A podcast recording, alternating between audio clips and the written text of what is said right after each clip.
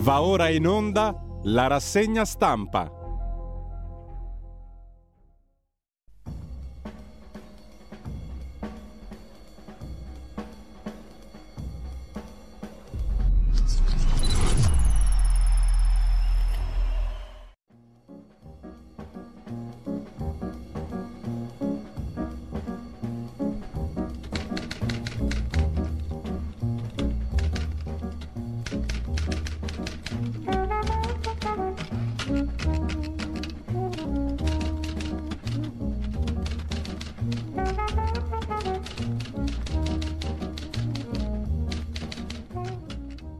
Cordiale buongiorno a tutte le ascoltatrici e a tutti gli ascoltatori da Giulio Cainarca. Ben trovati all'appuntamento con la rassegna stampa. È venerdì 20 gennaio, sono le 7.31. Radiolibertà.net, la pagina Facebook di Radio Libertà per avere la sintesi dei programmi che andranno in onda in giornata. E intanto tra poco iniziamo la rassegna stampa come al solito, ma con un ospite speciale che verrà naturalmente con una borsa piena di rubli. Gianluca Savoini che sta suonando in questo momento mi terrà compagnia per la rassegna stampa e ci racconterà anche ciò di cui abbiamo parlato in questi giorni. Lo aspettiamo qui con tutti i rubli sonanti, naturalmente, di Putin evidentemente, mm, e ce la racconta lui, quanti ce ne porta, dove li mettiamo, cosa ne facciamo, sappiamo noi cosa farne. Vediamo subito intanto però l'agenzia ANSA di stamani, trovati appunti con i numeri naturalmente nel terzo covo anche di Matteo Messina Denaro, il padrino avrebbe dovuto sottoporsi in carcere alla prima seduta di chemio poi saltata. Ha chiesto un ulteriore intervento del suo medico, il processo rinviato al 9 marzo, il procuratore generale dice speriamo che collabori e l'autista afferma non sapevo chi fosse, ma secondo gli inquirenti si conoscono da tanto tempo, sequestrata la casa della mamma di Andrea Bonafede. L'urbanista che lavorava nella tana del boss, il PM De Lucia, dice ho avuto un breve colloquio con lui. E con ciò passiamo al secondo titolo, l'Ucraina, sequestrati missili anticarro italiani nel Donetsk, lo fa sapere l'ambasciata russa in Italia. Dubbi di Zelensky sul fatto che Putin sia vivo, la risposta di Mosca la Russia e il presidente esistono ed esisteranno e lo deve accettare anche Zelensky. Intanto, Stati Uniti, la Crimea è ucraina, Kiev ha il diritto di riprenderla. Questa è una notizia non marginale, tutt'affatto. Per gli Stati Uniti la Crimea è ucraina e l'Ucraina ha il diritto di riprenderla, il che significa presumibilmente allargare assai il raggio e la durata della guerra. In primo piano poi c'è anche la nomina al Ministero del Tesoro come direttore generale, Giancarlo Giorgetti è il ministro di um, un nuovo direttore generale, Riccardo Barbieri Hermitte con la H davanti, confermato Mazzotta, ragioniere generale dello Stato, Antonini al personale, le nomine proposte dal Ministro dell'Economia approvate dal Consiglio dei Ministri, poi vedremo, c'è un ampio capitolo relativo alle nomine, giusto appunto. Eva Kaili già vicepresidente del Parlamento europeo, socialista greca, resta in carcere. Panzeri dice non sono io la mente dell'operazione del cosiddetto Qatar Gate. Secondo i suoi legali, l'ex vicepresidente del Parlamento europeo è stata sottoposta a tortura in carcere. Tortura medioevale è stato detto addirittura dall'avvocato, dall'avvocato di Eva Kaili, la Coppa Italia e qui um, già sapete tutto e poi curava i tumori con gli ultrasuoni condannata all'ergastolo. Carcere a vita, isolamento diurno per una dottoressa sarda. Intanto qualcuno che ci sta guardando sul canale 252 e in diretta audio-video sul nostro sito oppure via smartphone con le app in modalità video si sarà reso conto che non sono solo, come dicevo poco fa, e mi ha raggiunto qui in studio graditissimo uh, Gianluca Savoini che adesso si mette la cuffia, si tara i livelli dell'audio, fa insieme a noi la rassegna stampa. Sì. Buongiorno Gianluca. Buongiorno, ecco buongiorno qua. a tutti, buongiorno Questo è il tuo microfono, lo teniamo così per non impallarti in video, così sei a posto. Grazie. Allora, Grazie Giulio. Intanto questo qua è un ritorno, eh, te, insomma devi raccontarci te che ritorno è questo qua. Io ho detto scherzando che insomma te arrivi con la valigia piena di rubli e noi siamo contentissimi perché siamo dei morti di fame come tu ben sai da sempre. Questa... noi siamo, sono contento veramente di essere qui nella, nella vecchia palazzina della redazione della Padania dove ho trascorso eh, anni eh. interessanti, eh? sì, sì, sì, sì, anni molto vivaci, molto interessanti a livello professionale a livello anche umano. Era mm. un altro mondo all'epoca, stiamo parlando di fine anni 90 quindi l'altro secolo. Beh, praticamente tu hai vista, insomma, sei qua dalla nascita della Padania, no? sostanzialmente. Sì, la sì, Padania sì, nasce nel 96. Sì, io sono arrivato nel 97. Eh, e noi nasciamo nel 97, eh, quindi... Eravamo, ci siamo conosciuti in quel periodo, eh, nella Lega io ero prima, ovviamente sono entrato nel 92, quindi ho superato i 30 anni, siamo dei vecchietti. Ma insomma, dai. Però, però insomma, io sempre con grande piacere mi piace tornare qui in via Bellerio la prima volta che andai in Lega era ancora, anzi era Piazza Massari quando cominciai a frequentare, poi via Arbe. La stavo considerando l'altro giorno, proprio anzi in questi giorni, con l'occasione, diciamo così, formale del nuovo anno, sono passati 25 anni appunto, no? da quel sì. 97 alla 26 ormai quest'anno, facciamo i 26. Anche come radio, che è un tempo incredibile, perché è successo di tutto in questi 26 anni sotto il profilo della politica. C'è davanti ai nostri occhi una politica completamente diversa da quella, da quella, di quegli anni là, no? anche proprio come modalità diciamo, di comunicazione, di rapporto con i cittadini, di essenza della politica. Non voglio parlare di, di classe dirigente perché questo è un altro discorso ancora. Eh, questo... Secondo me, eh, purtroppo, io non è che voglio fare nostalgismo, reducismo o conservatorismo, però non è che sia migliorato mm. l'ambiente in generale, ma mm, la società. Io credo che sono sempre stato molto, fin dall'inizio, molto critico sulle questioni ultratecnologiche, ad esempio i social io li detesto, ma questa è una mia eh, formazione eh, culturale e credo che i social abbiano dato una mano a rovinare parecchi equilibri sia politici sia sociali, culturali. È cambiato il mondo, come dicevi tu Giulio, è cambiato veramente il mondo in pochi anni, in 30 anni, in 20 anni. Senti, intanto io ti devo ringraziare per aver accettato così amabilmente no, diciamo, di venire qua. No? Poi noi ci eravamo incontrati, io l'ho raccontato sì. per caso per strada un po' di mesi fa, quando ancora non si era saputo della richiesta, perché questa è la notizia di questi giorni, la richiesta uh-huh. da parte della Procura di Milano che per tre anni, se non sbaglio, no? dal 18 in avanti, più o meno, dal 18 19, 19. 19, quindi tre anni e mezzo ha indagato su questa famosa vicenda che poi ci riassumerai tu, no? la sanno tutti ovviamente, una, una sorta di, di, di, affare per ricavare una sorta di tangente da una compravendita di petrolio e via dicendo. Eh, tre anni e mezzo e poi la richiesta della procura di archiviazione, come abbiamo visto. Um, sebbene qualcuno dica che questa cosa che mi ha colpito ieri è stato il quasi, il quasi reato che ti è stato attribuito Beh. dal Corriere della Sera, eh. sto parlando del Corriere della Sera, di un cronista di vaglia come Luigi Ferrarella, cioè non è un improvvisato, è uno che si occupa di giustizia da tanti anni e si è inventato questa cosa del quasi reato. Ma che devo dire? Io quelle poche cioè, co- quelle allora poche... so, siamo tutti colpevoli perché tutti siamo potremmo tutti... fare un reato in potenza, no? Cioè, io cosa, quella posso... del quasi reato è fantastica, però dai, diciamolo. Mm, è fantastico, ma io di cose fantastiche ne ho viste, ne ho subite sulla mia pelle negli ultimi tre anni e mezzo e anche prima, eh?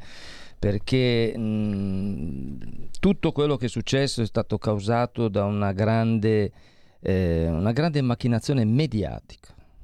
La vera storia è questa, ma il, il, la giornata del, del, cosiddetto hotel Metropol che torna a essere sì. finalmente di nuovo un semplice hotel perché nulla eh, c'è stato di, di, particolarmente interessante se non solite cose che io avevo sempre fatto eh, era, è stato un combinato disposto e un excursus storico che proveniva da anni precedenti quindi è stato il punto culminante di un tentativo mediatico internazionale di infangare, attaccare e colpire quotidianamente quasi, oppure lasciando anche intendere chissà quali interessi ci fossero eh, tra noi e la Russia, eh, da parte appunto di questo, eh, queste centrali operative mediatiche.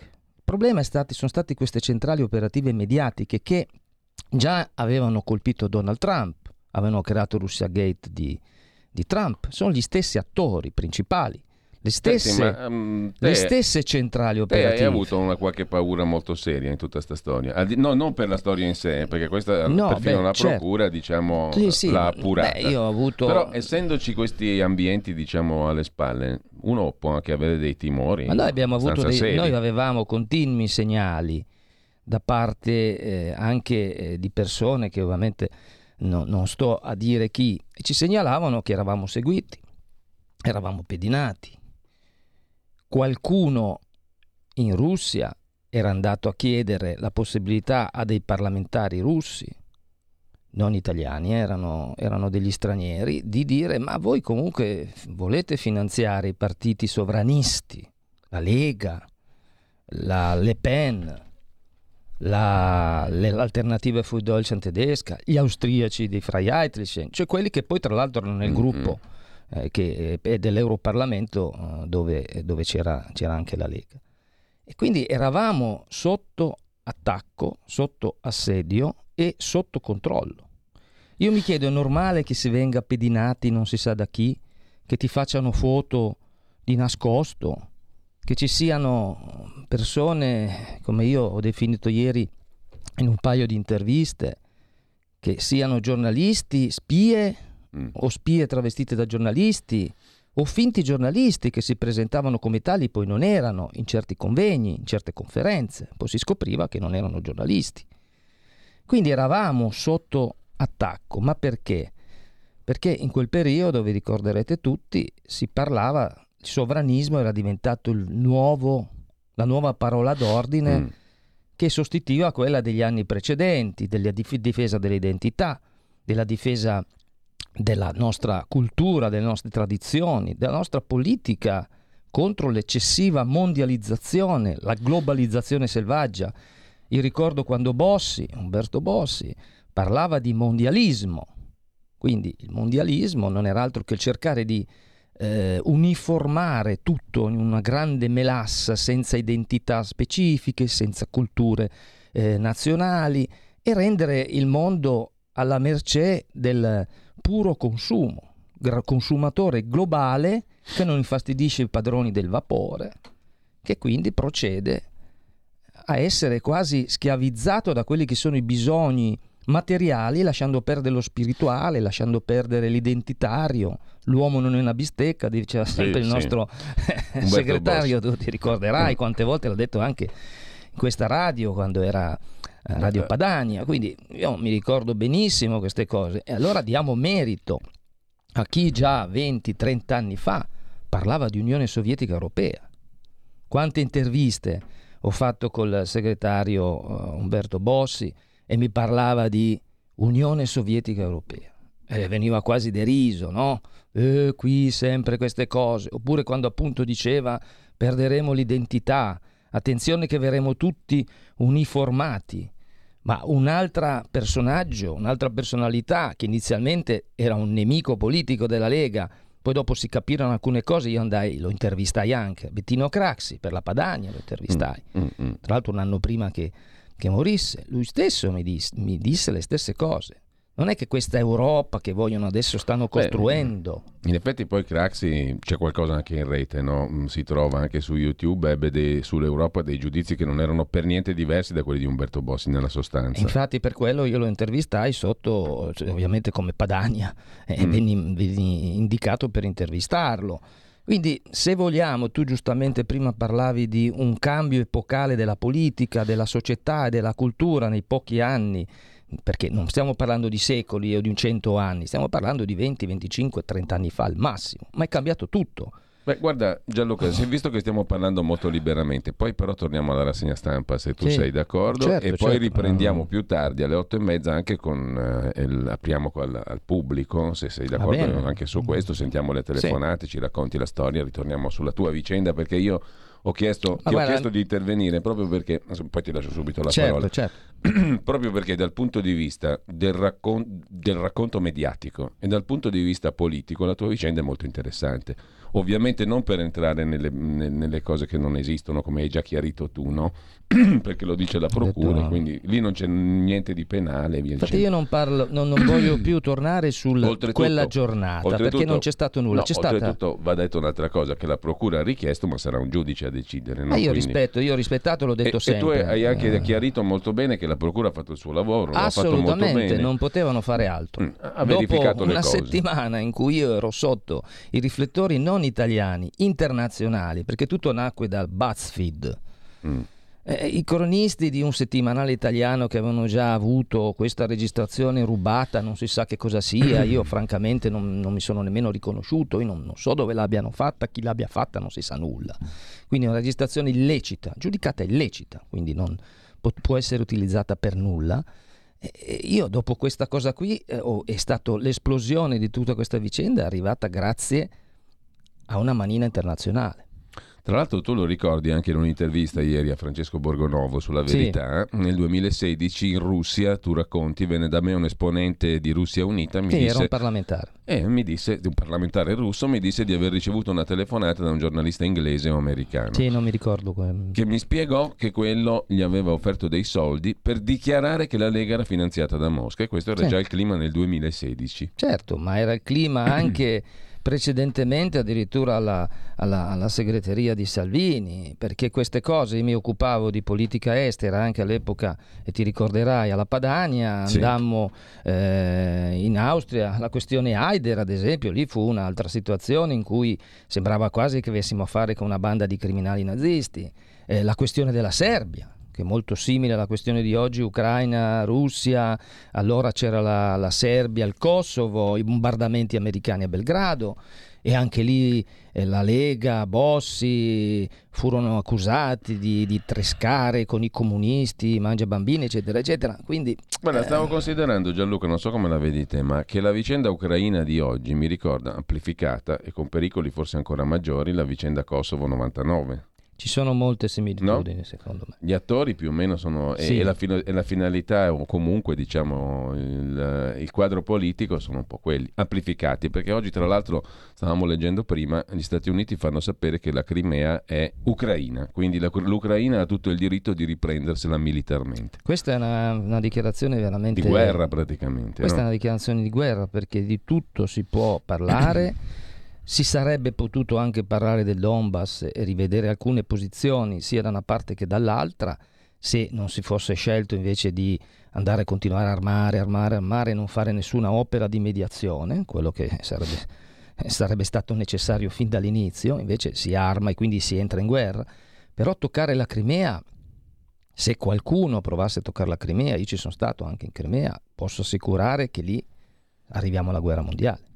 È a questo che si vuole arrivare. Eh, appunto, dico, per quello mi sembra di rivedere le scenari del Kosovo, ma con gradi di pericolo ancora su, molto sì, superiori. E all'epoca nel Kosovo la Russia era una nazione eh, distrutta. Sai qual è la differenza? È che io ho la sensazione, non so come la vedi tu, che in quegli anni là di cui noi parlavamo e che abbiamo vissuto qui anche da un osservatorio abbastanza particolare e interessante, no? perché eravamo in prima fila, sì eh, all'interno di un movimento come la Lega che ancora viveva di un'onda di, di novità, da certo. quando era nata da lì in avanti, poi dopo avrebbe assunto ruoli di governo, diciamo così, che l'avrebbero sostanzialmente resa più moderata, chiamiamola come vogliamo. Sì, Comunque, eh, alla fine di diciamo, governo... diventa cambi, no? Eh. Certo. Quindi in quella fase lì eravamo ancora sulla propulsione, diciamo, di tante idee. Era sola contro tutti la Lega. Eh, ecco, e, e, e, credo che quel, quel, momento lì sia stato più fecondo per eh, approfondire certe idee di quanto non sia. Oggi c'è una normalizzazizione in atto pazzesca, secondo È giusto, me. hai ragione. All'epoca c'era anche un sogno. La fiammata anche americana, no? Trump e tutto il resto, si è esaurita lì. Mi sembra che si state, sia stato ricondotto tutto Beh, alla normalità, eh, alla normalizzazione. Vorrei, vorrei, precisare, forse non è che si è esaurita, l'hanno voluta esatto, spegnere esatto. brutalmente. La brace, secondo me, sotto c'è ancora, perché le contraddizioni enormi che avevano generato tutte quelle quegli istinti diciamo di contestazione, di ribellione a quel mondo uniformato di cui parlavi tu ci sono ancora. Ci Però gli attori tutto. politici sono stati cancellati o comunque fortemente ridimensionati. Beh, ma abbiamo assistito anche solamente pochi giorni fa a quello che è successo in Brasile, che sembra la fotocopia identica del fatto di, di Capitol Hill eh, quando ci furono l'assalto appunto a, a, al Campidoglio a, in America per andare, per poi accusare Trump di aver scatenato quasi una guerra civile. E qui abbiamo visto una, una ripetizione quasi identica, no? Di queste persone con la maglietta della nazionale brasiliana che poi alla fine hanno portato via dei computer, hanno cercato di fare dei saccheggi, non so se politicamente fossero molto motivati, però per colpire l'ex presidente Bolsonaro. Poi, come mai queste cose? Perché ormai si vive sugli episodi che vengono eh, potenziati dai media. Anche se l'episodio in sé è piccolo, perché sono poche centinaia di persone, è un fatto grave, eh, ben, ben inteso, non è che vada a sminuire però viene ingigantito su tutti i giornali, su tutte le televisioni, su tutti i social, i social, dovunque in tutto il mondo si crea un'opinione pubblica facilmente. Cosa che appunto 25 anni fa, all'epoca del Kosovo, era meno facile. Mm. E poi eh, all'epoca del Kosovo e, della, della, e di Belgrado la gente non riusciva a capire bene cosa stava succedendo, perché quando si diceva che Belgrado voleva fare i massacri, e in effetti i massacri ci sono stati, ma prima c'era stata una guerra civile in Jugoslavia. Ti ricorderai all'inizio degli anni 90, la Croazia, la Slovenia, la guerra contro la Serbia, la dissoluzione della Jugoslavia eh, dovuta alla fine del, dei, dei blocchi contrapposti, al crollo del muro di Berlino, che ha cambiato completamente la, la storia del nostro, del nostro mondo l'ha cambiata completamente e sono uscite fuori tutte le vecchie, le vecchie situazioni che erano state congelate dalla, dalla guerra fredda. Gianluca, ci ritorniamo Procediamo. sopra poi. Eh? Intanto, se, se, ti va bene, diamo uno sguardo insieme ai quotidiani di oggi. Mm? Sì. Eh, partiamo da, da Avvenire, com- seguiamo l'ordine della nostra edicola digitale, tra l'altro. Sì. Comunque, eh, al di là di questo, al di là di questo, il, potere di questi giornali qui è diminuito moltissimo no? rispetto a quell'epoca di cui parlavamo noi. Li leggono in quattro, sono, si sono ridotte le copie, però, non, non, sono più palestre di approfondimento, però... Però compagnia di giro in televisione. Eh, Io sì, vedo sì, delle sì. persone che non so nemmeno, che, che probabilmente loro stessi sanno che i loro giornali non li compra nessuno, però sono sempre in tv. Essendo sempre in tv, anche giornali che vendono 32 coppie diventano importanti perché sono sempre in tv. Guarda caso sono giornali sempre filoglobalisti, filoatlantisti, antisovranisti, sono sempre i soliti. Allora, a venire, pensioni al bivio, il governo è chiamato a decidere sulla riforma della Fornero, i sindacati chiedono flessibilità e attenzione ai giovani, risposta cauta, Tridico, il presidente dell'Inps italiano, Tridico, dice che il quadro non è positivo. In Francia intanto un milione di persone hanno protestato contro l'innalzamento dell'età voluto da Macron, che tra l'altro è molto minore rispetto a quello che era già stato previsto dalla Fornero tanti anni fa e in ogni caso Macron dice che va avanti. Poi ci sono oggi giornata, la giornata delle nomine al vertice del Ministero dell'Economia e in altri posti chiave dello Stato. Lo spoil system, come si suol dire, il braccio di ferro scrive a venire sulla delicata poltrona da direttore generale del Tesoro si chiude con una mediazione. Se ne va Rivera, il direttore generale che lì da tanti anni mm, viene nominato una nuova figura, mm, continuità assicurata, scrive a venire, e dopo vedremo brevemente il profilo del nuovo direttore generale del Tesoro che ha un ruolo molto importante e anche questo ci riporta a quegli anni là, perché io mi ricordo che quegli anni là erano stati dominati da un direttore generale del Tesoro col quale poi avremmo avuto a che fare in epoca molto più recente, cioè Mario Draghi nel 94, 93, 92, no, dopo il 92 e fino al 97 Draghi ehm, fu il direttore generale del Tesoro credo più potente della storia recente d'Italia. Andò sul, sul Britannia, no? Andò sul famoso Britannia tanto per rimanere in quell'ambito. Ma tanto nessuno si ricorda più niente, ormai la... è cambiato il mondo, magari poi passiamo per essere i soliti complottisti Fu, eh, che vedono... Furono... Vabbè, ma insomma, questa roba però è vera. Eh. Tutto vero. Gestì le privatizzazioni um, all'italiana. Qualcuno parlò di svendita delle grandi aziende pubbliche italiane. I, i cui frutti, diciamo, godiamo ancora oggi per moltissimi versi eh, e poi appunto è ritornato a fare il Presidente del Consiglio, come tutti sanno eh, perfino in una chiave direi più moderata di quella che furono in quegli anni, che fu, che, che, che fu in quegli anni. Eh, poi c'è naturalmente Messina Denaro che imperversa in questi giorni, eh, il terzo covo del super boss, la Chiesa che chiede di dire basta con l'omertà. Naturalmente si parla di massoneria, di coperture varie, giusto per far passare come dire, il messaggio che la massoneria in fondo, quella deviata è una cosa sbagliata, ma poi c'è la massoneria buona. e, intanto, eh sì.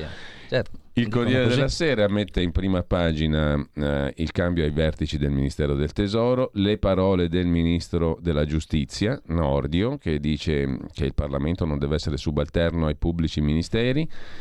C'è la questione della riforma Cartabia, per la mafia i reati saranno perseguibili d'ufficio e non su querela. E anche qui, naturalmente, la nomina del nuovo direttore generale del Ministero del Tesoro. Il terzo covo di Messina Denaro, gli appunti, i numeri da decifrare, eccetera, eccetera. E poi un'intervista di Aldo Cazzullo al mh, mm, candidato segretario del PD, uno dei quattro, il presidente dell'Emilia Romagna, Bonaccini. Il mio PD parli come si fa al bar. Io, ex comunista emiliano, me ne vanto, dice Bonaccini. Ignazio La Russa si Scusa, difende... poi cosa vuol dire questa frase? sono stato un comunista emiliano, ne sono orgoglioso. Allora, mm però poi vediamo che il suo partito con il comunismo proprio, ma non ha nemmeno più la possibilità di, di, nominarlo, perché se c'è un partito che è dalla parte dei grandi banchieri, dell'immigrazione incontrollata, della perdita di identità, che i comunisti nella loro ideologia mantenevano, un'ideologia che io ovviamente non ho mai, mai seguito, però che è orgoglioso, ma immaginate solo, eh, no è già successo, se qualcuno a destra dicesse e ha detto sono orgoglioso di essere del Miss, non fascista, missino, è venuto fuori un problema. Mm, eh, Solamente sì. quando hanno fatto la, il, la, la, commemorazione della nascita del movimento sociale, ti ricorderai qualche cos'era dicembre ma una roba pazzesca, sembrava quasi che avessero eh, gli amici di Fratelli d'Italia avessero parlato di, di nuovo di riportare le camicie nere e marciare in mezzo a Italia e così non è. Però se tu dici sono stato un comunista e ne sono orgoglioso, va bene. Oppure metti l'inno sovietico alla fine della, della convention della CGL. Oppure eh, lì va tutto bene. Eh, già. Eh, due pesi e due misure. Un'altra notizia che va molto forte oggi è quella della rinuncia alla carica da parte della Premier della Nuova Zelanda, Jacinda Ardern, 37enne, che lascia l'incarico dopo 5 anni ha detto non ho più energia. È una notizia questa. In estate ho provato a ricaricarmi ma non ce l'ho fatta uh, e la proposta al compagno Clark sposiamoci. Ma io mi chiedo se proprio la decadenza della stampa internazionale, mondiale e nostrana, Corriere della Sera che mette in prima pagina una... Cosa significa che questa qui, poi stiamo parlando con tutto rispetto, Neozelanda, Nuova Zelanda, stiamo parlando di, del nulla, eppure eh, che cosa si vuole? Che messaggi vogliono passare attraverso queste cose? Io vorrei capire. Uno che si dimette, una persona che si dimette da incarico di premier sono stanca. E allora non farlo prima. C'è Giordano Bruno Guerri. Si dimettono i papi del resto. Eh, sì, infatti, c'è eh. Giordano Bruno Guerri che la commenta sul giornale, poi sono curioso di leggere qualche riga. Comunque Renzi è sempre più ricco, 2 milioni e mezzo di euro di Beato reddito lui. nel 2021, grazie a libri, discorsi a gettone, amici medio orientali e via dicendo. E adesso insegna perfino urbanistica e rinascimento ad Abu Dhabi, negli Emirati Arabi Uniti racconta il fatto quotidiano nella frasetta sopra la testata. Se avesse messo invece di Abu Dhabi Mosca, cosa sarebbe successo? Forse tu hai, sei titolato a formulare un'ipotesi. E MMD, cioè Matteo Messina Denaro, terzo covo, il numero del massone, scrive il fatto quotidiano in prima pagina. Poi c'è una, una notiziola così en passant, 26 milioni di dollari buttati per l'ambasciatore a New York lo spreco del governo italiano per la sede. Lo Stato ha acquistato una lussuosissima sede, Emily Trevor Mansion. Ci abiterà Maurizio Massari, nominato all'ONU da Di Maio nel 2021. La vecchia residenza era stata definita inadeguata e angusta, valeva solo 19 milioni di dollari, ma non l'hanno ancora venduta. Beh. 19 più 26, insomma, sono un tot di milioni di dollari che l'Italia impiega per questioni nobilissime. Eh, siamo un paese pare... ricchissimo, quindi va bene, no? Attacca i PM antimafia, firmiamo per cacciarlo. Questa è la campagna del Fatto Quotidiano contro il ministro della Giustizia Nordio, che sta veramente sulle scatole a Marco Travaglio, come non mai. Per dire com'è cambiato il vento dopo l'arresto di Messina Denaro e la momentanea ritirata dei finti garantisti, tranne quel genio di Nordio che insiste a prendere cor- a cornate i muri, ieri abbiamo ricevuto due furibonde richieste di rettifica, una dallo studio Previti, l'altra da Totò Cuffaro. Eh, però qui mi eviterei di perdermi nelle beghe giu- giu- paragiudiziario politiche sì. del fatto quotidiano. Andiamo a vedere il giornale che apre con gli orrori delle intercettazioni stamattina. La sinistra difende il suo totem, il ministro Nordio insiste, senza limiti a rischio la democrazia, senza limiti alle intercettazioni. Quante vite distrutte da errori e gogna. Mm? Qui Beh, ci sarebbe qualcosa da dire, vero? Credo che il ministro Nordio abbia ragione, ma sì, da quanti anni si, si mm. stava discutendo di questo problema eh, di buttare ai giornali intercettazioni non relative al presunto reato, ma anche alla vita personale, no? Beh, poi Berlusconi ne sa qualcosa su questo. Vi ricordate tutte le, le storie delle, delle, ragazzine, delle ragazze che, che, preferivano questo, parole, intercettazioni che non servivano a nulla se non a un certo tipo di pruderie di guardare dal buco della serratura, ma questo non c'entra nulla né con la giustizia né con, con, i processi, ma è una cosa veramente secondo me indegna e aberrante in qualsiasi paese civile. Poi senti questa, ti hanno chiamato? E questa, racconta il giornale in prima pagina, da settimane una delle domande più gettonate nei corridoi di ministeri e partecipate. Sono giorni che i capi di gabinetto di tutti i dicasteri sono angosciati dallo spoil system. Io non ci credo neanche se li vedo. Alla fine la telefonata di fine collaborazione è arrivata anche ad Alessandro Rivera, potentissimo direttore generale del Ministero del Tesoro, vedi alla voce Draghi di cui sopra, che da settimane è al centro di un braccio di ferro tra la Premier e Giorgetti.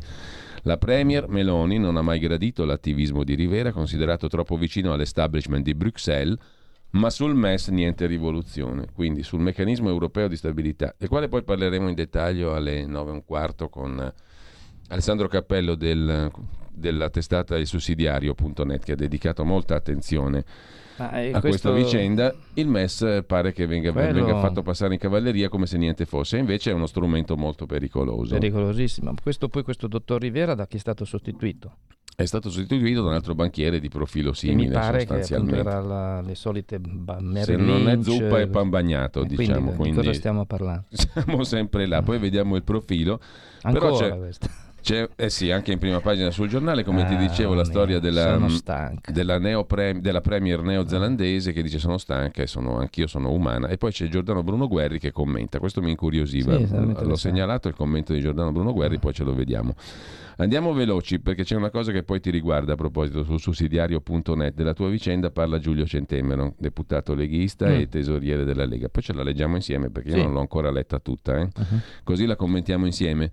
Allora, pensioni sul mattino di Napoli, il doppio allarme, eh, il tempo di Roma, i benzinai che sfidano il governo. Il governo apre ai gestori su prezzi esposti e multe, ma ai distributori non basta Sciopero confermato per il 25 e il 26 di gennaio, chiusi anche i self-service. Fratelli d'Italia chiede di ripensarci ai gestori delle pompe di benzina. Mentre... Giulio, scusa, ma Dimmi. a proposito di questa vicenda dei benzinai, si parla sempre la CISE, la, non la mettono, la tolgono, ha, le, le, le promesse non mantenute, eccetera. Ma perché siamo giunti a questo punto? Come mai questo aumento così incredibile del, del prezzo dei carburanti. Qualcuno lo ricorda qualche volta che a causa delle sanzioni contro la Russia oppure non vogliamo vedere che è tutto causa di questa cosa qua? Cioè si sapeva già, eppure si è continuato ad andare avanti su questa situazione. Ed eccoci qua. Eh eccoci sì, qua. qualcuno l'ha chiamata Non è che è arrivato per caso. Eh? Qualcuno le ha chiamate le autosanzioni perché fanno male più a noi che agli altri, che alla Russia. Comunque, al di là di questo, la verità apre con Moderna. Chiedo scusa, Moderna, una delle case produttrici del celeberrimo non vaccino. Avevamo il vaccino prima che ci fosse il Covid. Arroganza e misteri dei signori di Big Pharma. A Davos la candida confessione del Chief Executive Officer di Moderna, Benzel, il quale si è lamentato del fatto che nei paesi dove c'è stato dibattito scientifico e politico la gente si è fatta meno vaccinazioni, meno punture, scrive la verità. Il capo di Pfizer non risponde ai cronisti, ma si sono persi anche gli sms con la Presidente della Commissione europea, come, come eh, abbiamo raccontato più volte. Io, io, mi chiedo evidentemente se non veramente non ci fosse da fare queste le vere inchieste su questa come è stata gestita la, la questione Covid, perché abbiamo visto e poi si vedrà, per l'amor del cielo, non, io sono il primo a non accusare mai nessuno prima di, di, cose sicure, prove certe, non bla bla bla, eccetera. Ma se il Qatar ha, avesse veramente investito soldi per eh, il Parlamento europeo per poter influenzare, influire le dichiarazioni, anche certe disposizioni, certi, certe iniziative, anche politiche a favore del Qatar, immaginiamoci se Big Pharma o simili grandissime compagnie, aziende farmaceutiche che sul vaccino hanno lucrato miliardi, non abbiano cercato di fare la stessa cosa nei confronti di certi ambienti sempre europei, politici. È questo che dovrebbero i grandi giornalisti d'inchiesta no? che vanno a cercare noi, se prendiamo qui andiamo a parlare con questo piuttosto che quell'altro, ci spiano e ci fotografano. Queste sono le cose che hanno avuto un impatto devastante a livello mondiale. Sulla verità, Giacomo Amadori, che l'altro giorno aveva raccontato la tua storia e sì, la richiesta di archiviazione per primo, ah, per primo. oggi si occupa di Renzi di cui parlavamo prima. I soldi da Mosca non li ha presi Savoini, li ha presi Renzi.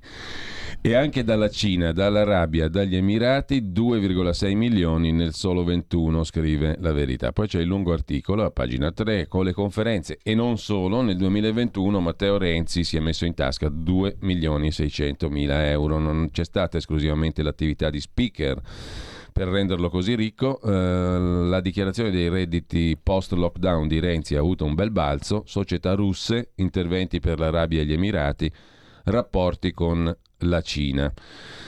Eh, non ci sarebbe puro. nulla di male se tutto è fatto secondo la legge, secondo le nostre leggi anche fiscali e tutto il resto, non c'è nulla di male. E questo giustamente immagino che sia stato messo in prima pagina dal giornale La Verità proprio per far vedere che si colpisce a senso unico a livello mediatico. Su di me, su altri ovviamente, mica solo io, in altre situazioni fango, eh, creare il mostro, il delinquente, il faccendiere, il farabutto, eccetera, e poi invece dall'altra parte, visto che si appartiene a un'altra parrocchia politica, va tutto bene. Allora, giustamente, Renzi ha fatto benissimo, se, se si è meritato tutti questi soldi da parte di tutte queste nazioni che con la democrazia hanno poco a che vedere, anche le altre, no? visto che si accusa sempre la, la Russia, Putin, dittatori. Insomma, non mi sembra che l'Arabia sia il, il, eh, il, lo Stato più democratico del mondo, un esempio da seguire, no? nonostante che la signora Kaili lì la la vicepresidente del, del, Parlamento europeo parlasse invece eh, de, de, delle zone arabe del Qatar come un esempio che dobbiamo seguire noi, cioè, si, si capovolgono le cose. Su Libero prende un titolo a centropagina, silenzio PD sulla sua contabile arrestata, una contabile una commercialista Monica Rossana Bellini, milanese, che è stata nominata in decine di società pubbliche dalle giunte di sinistra da Pisapia in avanti. La Lega indaga su Sala, che l'ha nominata anche lui, il Catarghezzi allarga, Caili resta in carcere, il suo avvocato accusa torturata in maniera medioevale addirittura la Caili. Oh, se fosse così sarebbe una cosa gravissima, indegna di qualsiasi paese civile, ci mancherebbe altro, non è possibile una cosa del genere. Mi sembra veramente strano, perché stiamo parlando del Belgio, non stiamo parlando di, di posti mm. eh, terribili, la Corea del Nord che non sappiamo nulla, stiamo parlando del Belgio. Speriamo che così non sia, altrimenti se sia così sarebbe, dovrebbero intervenire tutti contro una, una simile situazione indegna di un paese civile. E poi c'è questo pezzo, anzi questa intervista a Giulio Centemero di cui ti dicevo prima, mm, io l'ho scorsa velocemente, per cui se sei d'accordo ce la leggiamo insieme, sì, che certo, è una bellissima esperienza con commento nulla. in diretta da parte di Gianluca Savoini. E il sussidiario.net titola così: mm, Finiscono tre anni di strumentalizzazioni contro di noi, dice il tesoriere della Lega Centemero, che commenta la richiesta di archiviazione nei tuoi confronti e nei confronti delle altre persone che erano state indagate. Dopo ci torniamo sopra su tutta la storia, ce la riracconti dall'inizio, eh? per come vuoi tu. Io ti lascio mm, la parola e poi magari ti faccio qualche domanda che mi viene così, ma giusto per capire, perché quei due aspetti di cui parlavo prima mi interessa proprio approfondire, cioè l'aspetto mediatico cioè tu hai raccontato di essere stato pedinato, attenzionato da gente che non hai capito se erano spie o giornalisti. No. E questa roba è molto interessante. E poi come viene raccontato il tutto, per fortuna mi viene da dire le indagini sono state fatte in maniera corretta e quindi hanno appurato la lunghezza è stata anche dovuta al Covid. Eh, tra l'altro. C'è eh, stato un anno di stop totale, c'è stato eh, quindi infatti. una serie di cose che mm, hanno E dopodiché allungato. anche la politica è interessante, no? come ha recepito tutta questa storia, perché adesso è scomparsa già dopo due giorni. Invece questo sarebbe stato un caso di cui parlare. È un caso, è un caso realtà... di, che ci dà la, la, possibilità di leggere quelle tante cose che anche tu dicevi prima. No? Giulio, io eh, spero che insomma è giusto perché sono passati due o tre giorni però appunto questa cosa va eh, storicizzata quanto prima, bisogna capire perché è avvenuta, eh, eh, potrebbe ancora avvenire in altre situazioni, potrebbero accadere cose simili, perché ormai l'andazzo è questo, ma non da, dalla mia vicenda, da ben prima, da ben prima. Beh, ma io qui dentro, in questa palazzina, ebbi già a suo tempo dei problemi loschi mm. di qualcuno che aveva messo delle foto strane nella redazione mi non eravamo stati noi. Mi ricordo. Ecco. Mm, la vuoi Già raccontare usava... quella storia lì? Poi magari la raccontiamo eh, dopo. La raccontiamo dopo. Allora, leggiamo questa intervista intanto. L'immagine era efficace e definitiva, scrive il sussidiario.net. Lo trovate in apertura, in home page. Soldi russi alla Lega è il caso Metropol. L'inchiesta giornalistica, denominata Moscopoli, come qualcuno ricorderà, decolla dopo la cena per Putin a Villa Madama. 4 luglio 19, Salvini e Di Maio, vicepresidenti del Consiglio. La Lega ha ottenuto... C'ero anch'io a quella cena. Eh, il 4 luglio del 2019. Sì. La Lega ha ottenuto il 34,3% alle europee del 28 maggio, no? poco prima. E Scusa, Bruxelles... invitato dal Presidente del Consiglio. Cioè Quindi da, Giuseppe Conte, Conte, certo. Conte 1. Conte. Eh, 34% e passa alle europee. A, a, Bruxelles sono preoccupati perché la Lega aveva preso un sacco di voti quel giro là, alle europee, alle europee del boom, 19. Boom. Mm?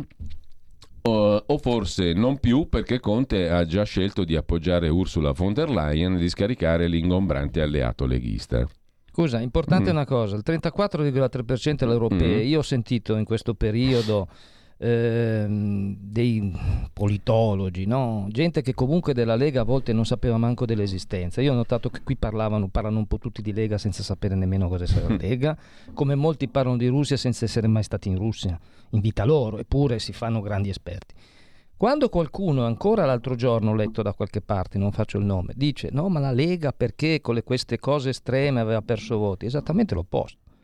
La Lega, la storia della Lega lo dimostra che tutte le volte che la Lega è sotto attacco per motivi ovviamente fasulli, su critiche durissime solamente perché hai delle posizioni contrarie all'establishment globalista, la Lega prende voti, perché la Lega è sempre stato un, un, partito di combattimento, un partito che pensava di cambiare in meglio, in meglio sia il nostro paese che anche l'Unione Europea. Quindi quando dicono ma questa cosa della Russia oppure di altre iniziative simili ha fatto perdere voti, no, esattamente l'opposto. Il 34,3% sì. era nel periodo in cui Salvini era contrario totalmente alle sanzioni, in cui insieme agli alleati dell'Unione Europea all'interno del Parlamento europeo si diceva ma vogliamo aiutare le aziende europee a non avere dei problemi oppure le vogliamo lasciare allo sbando? Io dico questo, lo dico ovviamente come eh, sì. privato cittadino e non come politicamente eh, leghista. Io dico, se però si fosse ascoltato Salvini e chi come lui in Europa negli anni 2003, 14, 15, 16 diceva pensiamoci bene a continuare invece con le sanzioni alla Russia, cerchiamo invece di trovare far capire alla Russia che anche sulla Crimea bisogna discutere, bisogna non andare sulla, sullo scontro contrapposto. Io credo che non saremmo arrivati alla situazione ucraina attuale. Non ci sarebbe stato, perché la Russia a un certo punto si è sentita abbandonata dall'Europa. Ecco, L'ha detto anche. mi viene spontaneo a questo punto farti una domanda, tu che sei un conoscitore eh, della situazione russa da vicino, no? Mm, e perché Putin ha scatenato questa guerra il 24 febbraio del 22? Perché a me, per esempio, mi è venuto il dubbio, dico, ma perché ha fatto questa cosa? Che lo mette dalla parte del torto? Perché sembra, cioè, l'aggressore diventa lui, no? Uno sì. che invade un altro paese. Questo, questo, è vero, ma è evidente che non ci si può dimenticare degli anni precedenti. Ad ogni azione eh, c'è stata una motivazione o a meno che uno impazzisce, ma si sa che non è questo il caso, ma se per otto anni, per otto anni ci sono stati bombardamenti, attacchi da parte dell'esercito ucraino contro un'altra parte di Ucraina, perché voleva un'indipendenza, anzi un'autonomia, non voleva essere annessa alla Russia, il Donbass non ha mai chiesto l'annessione, la Russia non le aveva mai fatto capire che avrebbe avuto volontà di annettere questa parte ucraina alla Russia. Però i bombardamenti continui, i massacri di civili, bambini, vecchi, donne anche uccise che non venivano mostrate tele, dalle televisioni europee, dalle televisioni mondiali, dalle televisioni occidentali. Ma perché allora in quel caso, invece, come ha ammesso la Merkel, in una frase gravissima, ma sì, gli accordi di Minsk noi non li abbiamo mai fatti seguire perché intanto continuavano i bombardamenti, continuavano gli scontri, la guerra civile interna, perché così abbiamo fatto perdere tempo e abbiamo armato l'Ucraina. Ma non è una frase grave una cosa del genere. Quindi tu hai preso in giro la comunità internazionale, la Russia, ma la stessa Ucraina. Eh, che lì... a me fa male, a me dispiace tantissimo di quello che sta succedendo ai poveri povero popolo ucraino. Ma ci mancherebbe che così non fosse.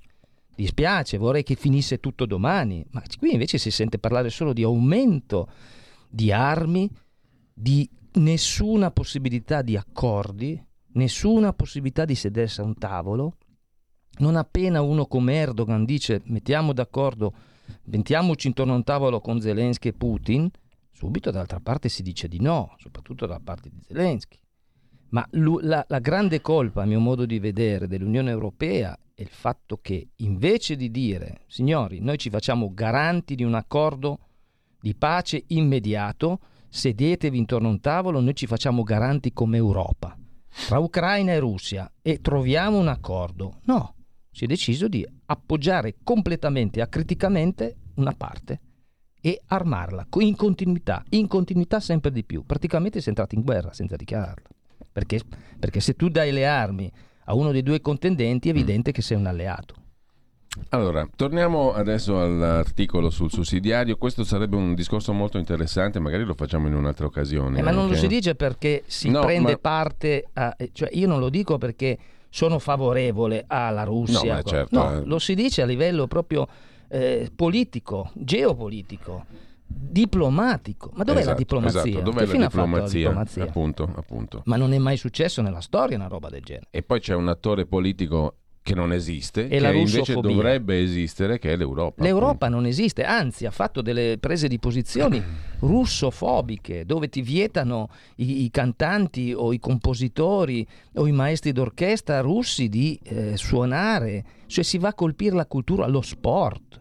Vengono eliminate dalle Olimpiadi o dai mondiali di calcio due nazioni, ma nemmeno all'epoca della, della Germania di Hitler, all'Olimpiadi di Berlino con Hitler dominante. Ma insomma, la, la, cioè, è una roba poli- da pazzi, andarono tutti a quell'epoca. L'assenza di politica c'è stata anche per il periodo di cui parlavi tu, cioè il periodo precedente all'invasione dell'Ucraina, no? Assolutamente. Mm, tutti quegli 8-9 anni dal 2014 in avanti, degli accordi di Minsk non realizzati e che però sono stati completamente non raccontati perché noi non, non ne sapevamo raccontati. niente. Quindi... Io li vedevo dal vivo, quando andavamo su si vedeva. Ecco, allora tu a quel punto a Europa, se, se, ci, se, hai un senso, dovevi intervenire in quegli otto anni per sanare il potenziale conflitto, non per farlo scoppiare. No? E per aiutare te stessa. E oltretutto per fare un ragionamento oh, serio di approvvigionamento energetico, di rapporti con la Russia, che è Europa fondamentalmente. Ha un'ampia estensione verso l'Asia, ha uno sguardo globale, ma è Europa.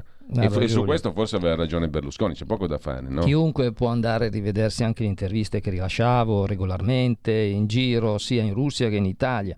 Io non ho mai detto sono a filo russo all'epoca, stiamo parlando del 2014-2015. Io sono per nostra, il nostro benessere e l'interesse italiano, se vogliamo usare questo termine, mm. era di mantenere buoni rapporti con la Russia ma a livello economico, commerciale, culturale, perché così è sempre stato, ma tutta Europa avrebbe dovuto fare. E i partiti cosiddetti sovranisti che oltre alle ideologie eh, di politica interna a livello internazionale avevano preso questa posizione, dovevano essere schiantati. Perché i manivratori, il potere globalista, mondialista, come definiva una volta Bossi, atlantista, tout senza nessuna critica, ti impedisce di guardare a quella che è una relazione storica, la Realpolitik tedesca nei confronti anche della la Ostpolitik, anzi mm. la Ostpolitik nei confronti della Russia. Allora, questa, la politica ha abdicato completamente, la diplomazia non esiste e questa cosa stride, comincia a stridere, perché io poi sono convinto anche di un'altra cosa, che al di là della narrazione ufficiale, del cosiddetto mainstream, eh, molta gente comune non se, la beve, non se la beve questa storia completamente. Beh, ma i sondaggi di cosa parlano? Perché i sondaggi parlano chiaro oppure eh, sono balle? Perché se sono balle allora tutti i sondaggi sono balle, tutti, compreso quelli elettorali. Se invece non sono balle, sono vicine alla realtà, dicono che la stragrande maggioranza, oltre il 65% degli italiani, non è d'accordo a dare le armi che così si continua la guerra, la guerra deve finire. No, poi adesso c'è questa novità che la Crimea va riconquistata, quindi è una dichiarazione di ampliamento della guerra. Sarebbe guerra mondiale, questo lo possiamo sostenere senza tema. È una roba molto brutta. Allora, torniamo alla tua vicenda raccontata oggi dal sussidiario. Dopo tre anni e mezzo di inchiesta, il 16 gennaio, ah, tra l'altro, siccome tu c'eri quella sera lì, il 4 luglio del 19, di cui parla il sussidiario Salvini e Di Maio, vicepresidenti del Consiglio, c'è una cena uh, per Putin a Villa Madama. Sì. Mm? Mm, e mm, ti sei reso conto anche tu, come scrive il sussidiario, che Conte voleva già scaricare Salvini? Beh, questo bisognerebbe richiederlo a Salvini. io non lo so, non posso dirlo perché non ho, non ho eh, alcuno strumento da poter No, hai detto che c'eri, ho detto magari avevi no, respirato ma, qualcosa. No, vabbè, ma io non mm. ero seduto al tavolo con il governo, adesso va bene perché sennò sembra veramente... No, per, per, io ero sai, insieme... il, fiuto, il fiuto, dico. Mm. Ma io... Beh, io frequentavo regolarmente Salvini, ovviamente, eh, perché poi lo seguivo, eh, organizzavamo questi incontri anche in Russia. Eh, qualcosa che non andava in quel periodo lì mm. c'era e soprattutto mi ricordo che c'erano già i problemi degli sbarchi. Mm-hmm. Perché sbarcavano e, se, e tutto quello che adesso eh, il segretario della Lega sta eh, subendo con la questione della Open Arms eh, nacque in quel periodo lì. Eh. Che anche lì diciamo, qualcuno la vede come una mezza fesseria, ma mica tanto perché rischia 15 anni. Eh. Non, non, si può mai stare tranquilli quando vai a finire in un'aula di tribunale. Sì, però insomma, vabbè. No, non certo. lo so. Eh, non no, lo so. per l'amor del cielo. Allora, tre anni mai... e mezzo di inchiesta, 16 gennaio, lunedì scorso, la Procura di Milano chiede l'archiviazione del fascicolo che riguarda anche te. Non sono mai emersi elementi concreti sul fatto che il segretario della Lega abbia personalmente partecipato alla trattativa o fornito un contributo alla stessa, si legge negli stralci riportati sui giornali. Trattativa per famosa compravendita, lo dico a beneficio di chi ci ascolta, di petrolio tra un'azienda petrolifera russa eh, con la mediazione di una banca inglese che avrebbe acquistato con lo sconto e poi rivenduto a una società dell'Eni a prezzo pieno per far saltare fuori una tangente che sarebbe andata in parte alla Lega in parte ai mediatori russi. Di tutta sta roba qua non c'è alcuna traccia concreta, nulla. Mm? Mm, questa è la narrazione, diciamo, se non ho sbagliato. Eh, eh, I giornali, le, i famosi giornaloni eh. a livello non scrivevano queste cose. Allora, non solo Salvini non è mai stato indagato, ma viene chiesta l'archiviazione anche per il leghista Gianluca Savoini, l'avvocato Gianluca Meranda e il broker Francesco Vannucci. Chi sono questi due, Gianluca? Mm, persone che mi erano state presentate. Finita lì. Uno tra l'altro era anche esponente della Margherita del PD, se non sbaglio, in, chiave, in Toscana. Vannucci. Uno era collegato, diceva, con la Lega a Roma. Meranda. Sì. Mm. Vabbè, comunque il 18 ottobre del 18 erano tutti e tre voi nella hall dell'Hotel Metropol di Mosca a parlare anche di petrolio con tre interlocutori russi. Sto leggendo dal sussidiario, tu mi correggi mentre leggo o aggiungi. No, ma io non voglio né aggiungere né togliere okay. perché ho detto che io di questa cosa non, su quella cosa lì, visto che è basata su una registrazione illecita, illegale, che non si sa da chi è stata fatta, non si sa chi la Allora, ti racconto viene. quello che io abbiamo non, letto Gianluca. Non, no? non, rispondo perché è basato sul niente, io quindi non rispondo e non voglio quello, parlare. Ti racconto quello che abbiamo Parlo letto. Noi abbiamo letto che questo Miranda, mezzo massone, chi lo sa, eccetera, avrebbe mm. registrato lui, il Corriere è scritto così, no? Ha registrato so. lui e poi non si capisce il perché, poi lo va a diffondere. Non ho idea, sarebbe il caso che eh, qualcuno oppure ormai ma basta ormai quella però tu l'hai finita. detta questa cosa hai detto Io qua avevo... bisogna farsi però una domanda chi ha registrato veramente questa Appunto. cosa e, e, perché? perché? e, chi, e perché? chi, è il mandante di questa cosa però, perché scusami... se qualcuno registra di nascosto se io vengo a casa tua e ti registro di nascosto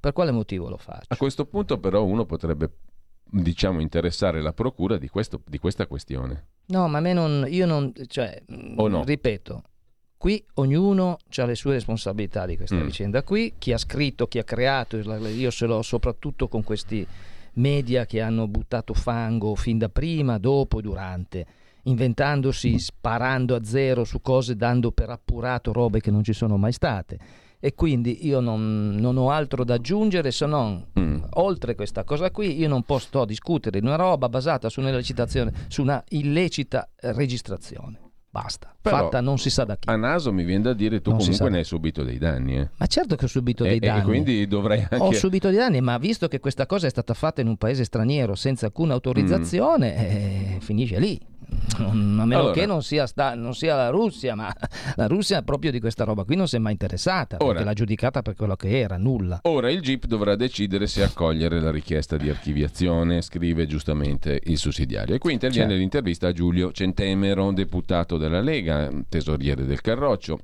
Al sussidiario spiega che non è neppure necessario arrivare a sentenza di condanna perché tre anni di indagini e articoli su un caso come quello del Metropol producono danni di reputazione e finanziari che possono far chiudere un partito. Mm, ovviamente sono contento della richiesta di archiviazione, dice Centemero. Vedremo come andrà a finire. Credo però che ci sia finalmente la possibilità di mettere fine ad anni di strumentalizzazioni alimentate a danno della Lega.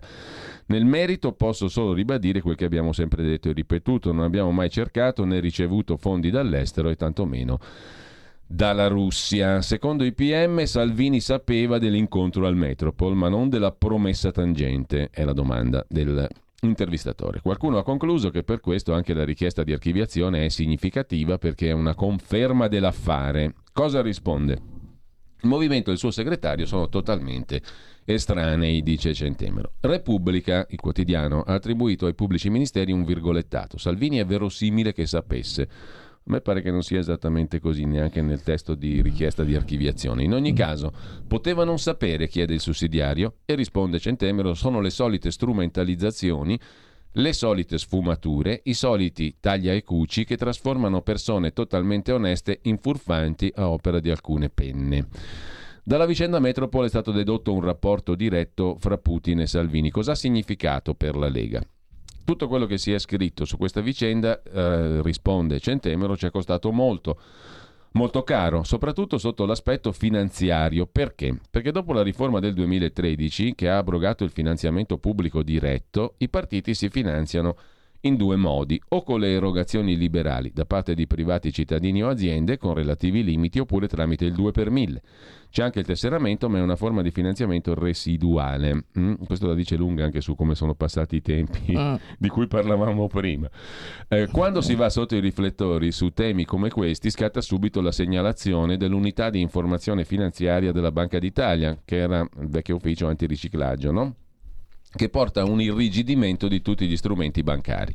Non si può più accedere a fidi, prestiti, noi abbiamo dovuto anche chiudere conti correnti perché alcune banche non ci accettavano più ed è difficile a quel punto aprirne di nuovi e la vita quotidiana di un partito si complica. Diventa difficile sostenere le spese per le campagne elettorali, l'attività di ricerca, la redazione dei programmi, poi il rumore sul caso ha scoraggiato chi ci accordava la sua erogazione liberale e anche chi sceglieva di darci il 2 per 1000 per paura che questo comportasse un'esposizione a controlli giudiziari, racconta Centemero. Insomma, dalla vicenda Gianluca di cui tu sei stato protagonista barra vittima, mm, certo. mh, eh, eh, ne deriva anche una considerazione, quella generale che volevamo proprio approfondire oggi, che insomma attraverso questa storia si incide sulla normale vita democratica di un paese. Attraverso il partito che tu vai a colpire, incidi sulla vita democratica di un paese. L'obiettivo di questa campagna di media internazionali era questo. Eh, parliamo di un danno molto rilevante, dice Centemero, lo dico dal punto di vista anche finanziario. A questo si accompagna naturalmente un danno reputazionale che immagino si sia anche riflesso su una parte su del consenso, dice Centemero. Uh, su questo non sono d'accordo, perché? l'ho già detto prima. No, perché secondo me invece il consenso quando tu ti senti aggredito ingiustamente da una campagna mediatica, ripeto sempre mediatica, eh? io non voglio parlare di questioni giudiziarie, loro hanno fatto quello che devono fare. i, i magistrati. Quindi io non parlo di, di, questa situazione giudiziaria, non parlerò mai e non parlerò più perché non mi interessa. Eh, rispetto le, le, le scelte, le, le decisioni. E, però invece la campagna, l'inchiesta mediatica, questo continuo mm. sparare a zero sulla Lega se, al servizio della Russia, eh, queste robe qui sono certo che hanno contribuito a creare un, un'atmosfera, ma mm. i militanti, gli elettori della Lega capivano, era talmente la palissiana questo tentativo, questa aggressività da parte di questi media di sinistra, di, di, di radical chic internazionali, atlantisti eh, e tutti quelli a cui fanno riferimento a livello editoriale questi, questi personaggi che eh, hanno raggiunto lo, l'obiettivo capovolto, cioè il risultato opposto. Moltissimi mi dicevano cavolo, siete veramente aggrediti in maniera vergognosa di una cosa che capiamo che è una, una bufala, eh, perché voi non, non, avete fatto mai nulla di negativo, mai nulla di illecito, mai preso niente, e quindi vi votiamo anche per questo, perché siete sotto attacco mediatico, mediatico. Mm-hmm. Quindi io non la vedo questa, questa, questo, sì, calo questo del consenso. Il calo del consenso è quando tu non hai, mh, perdi la tua identità di partito però il danno, il danno, finanziario, quello non è, quello, non è da poco. Quello, quello, è un aspetto, eh, perché poi un partito no. vive anche di cose reali, no? Quindi qui, per quello incidi anche sulla vita democratica. A proposito di finanza, poi ci fermiamo un attimo e apriamo anche le linee a questo punto, perché così facciamo certo. intervenire ascoltatrici e ascoltatori. Dicevamo prima del nuovo direttore generale del Tesoro, quello nuovo, cioè um, il Riccardo Barbieri Hermitte, con la H davanti, um, ha lavorato per JP Morgan. Morgan Stanley, Bank of America, Merrill Lynch. Strano, no? Non per il Banco Popolare di Sonno. No, e neanche per le BCC. Eh, nel suo curriculum però ha dimenticato di indicare un'esperienza anche in Algebris, che è il fondo di ehm, Davide Serra, che è il finanziere vicino a Renzi, sostanzialmente, a Matteo Renzi, di cui sopra. Barbieri ha lavorato al fondo del finanziere italiano, forse ex renziano, perché ha voluto omettere l'importante incarico, si domanda Dragospia. Beh, Però insomma JP Morgan, Morgan Stanley, retorica. Bank of America, Merrill Lynch, a me sembra di poter dire che tra Draghi, Rivera, Barbieri non è che, che insomma... Stessa compagnia se di giro. Se non è luglio è agosto. Sempre giusto? stessa compagnia di giro. Eh, noi siamo, siamo sotto questi, eh, non c'è niente da fare. Allora, pausa e poi ritorniamo con Gianluca Savoini in diretta. Stai ascoltando Radio Libertà. La tua voce libera, senza filtri né censura. La tua radio.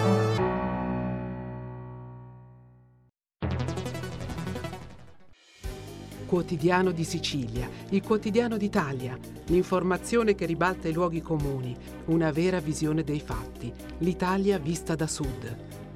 Ogni siciliano che vive in Italia e nel mondo è una risorsa, è protagonista della crescita della nostra nazione.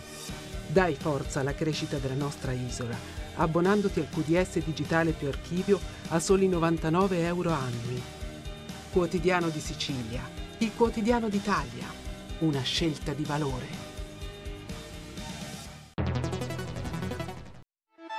Stai ascoltando Radio Libertà, la tua voce libera, senza filtri né censure, la tua radio.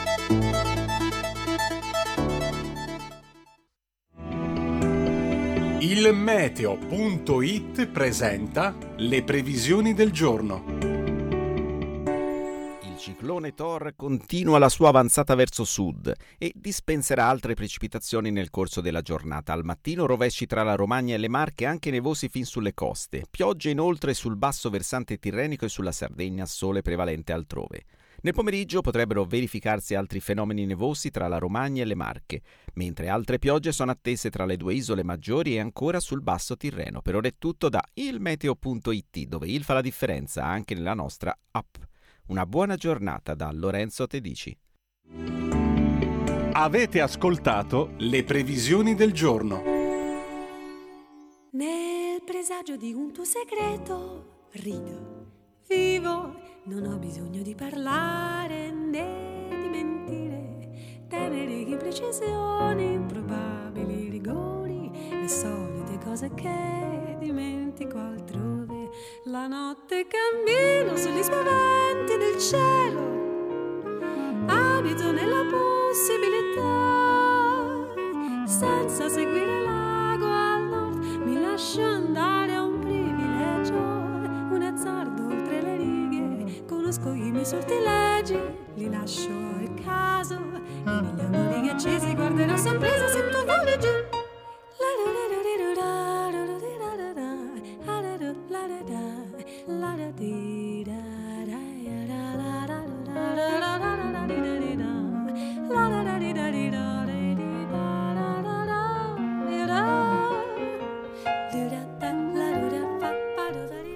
Rieccoci in onda, allora. Mh, apriamo le linee, con noi c'è Gianluca Savoini che mh, eh, può rispondere anche alle domande delle ascoltatrici, degli ascoltatori che vogliono intervenire allo 02 66 20 35 29, il numero per ora non è cambiato, però mh, approfitto per ricordarvelo, segnatevi anche lo 02 92 94 7222 che entrerà in funzione tra un X tempo.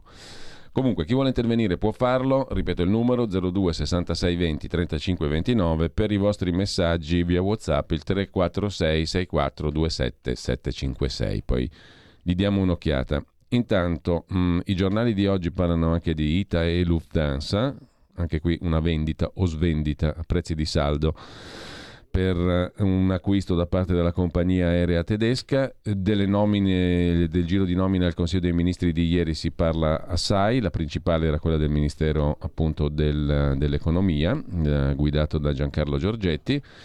E, mh, intanto eh, tra le cose del giorno c'è anche appunto questa questione del MES, della direttiva sulle case. Eh, vi segnalo, lo segnalo en passant velocemente, un bel pezzo sul sussidiario.net, ancora lì, di Marco Pugliese.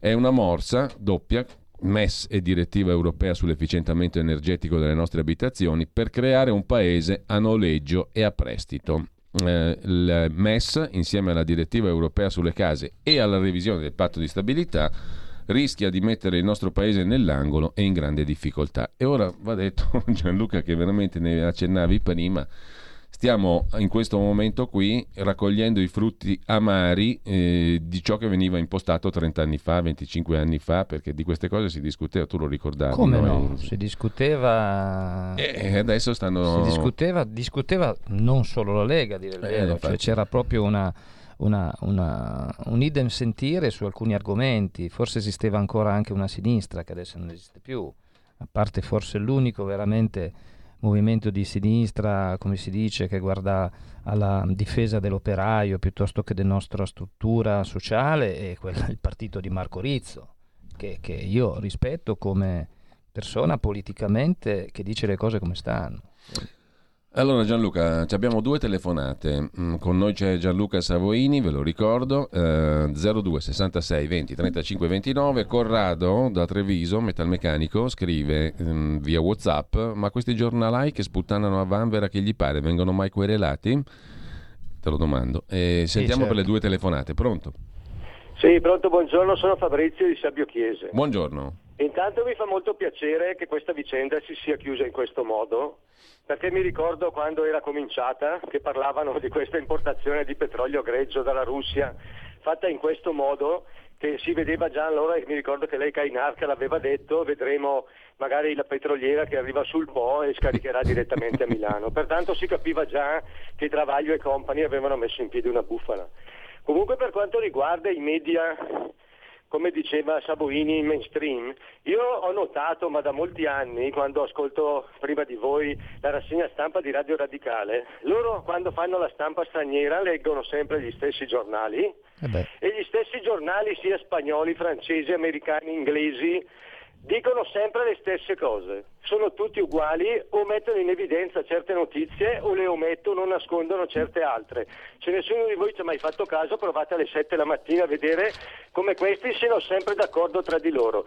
Se c'è da spuntare Trump, sono andati avanti tre anni e mezzo con la farsa dei rubli e del Russia Gate. Quando c'è da parlare della Clinton che aveva messo in piedi la cosa, nessuno ne ha mai parlato. È così che funziona, mi dispiace, ma sarà difficile trovare una sistemazione lì. Grazie Fabrizio, altra telefonata, pronto?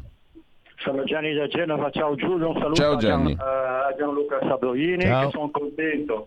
E, e, spero che possa, io ti ho mandato anche un messaggio, fare un, un, programma sulla nostra radio perché è una persona speciale. E Beh, dopo Andrea Costantino, dopo Andrea Costantino che siamo riusciti grazie a, a te e a tutta la comunità di, di, poter venire a casa, sono contento della comparsata di Gianluca alla, alla nostra radio perché è il vero pensiero leghista questo. Io in tempi non sospetti, l'ho sempre detto, sarebbe stato utile che il nostro Matteo fosse andato a Mosca a sentire eh, come erano le cose, anche se si sapevano benissimo, perché gli accordi di MIS 2 sono stati eh, la pietra focale di tutto il problema creato ad oltreoceano, perché noi siamo proprio sotto questo K, altro che KGB, K di qua. Grazie Gianni. C'è un'altra chiamata, poi ti lascio la parola ha Gianluca. Ragione, ha ragione. Pronto? Buongiorno, Fabio Manca. Buongiorno. Complimenti per la trasmissione. No, volevo fare non proprio una carambata, ma volevo eh, salutare eh, Gianluca. Io originariamente vivo Ciao. all'estero, ma eh, sono in, originario di Pinale Ligure e un grande amico di suo zio Mario ah, Savoini. Che, che, grazie. Pensa a te. Mio eh? zio eh? che no. è mancato da un po' di anni, però sì, certo, esatto. Mario Savoini, certo.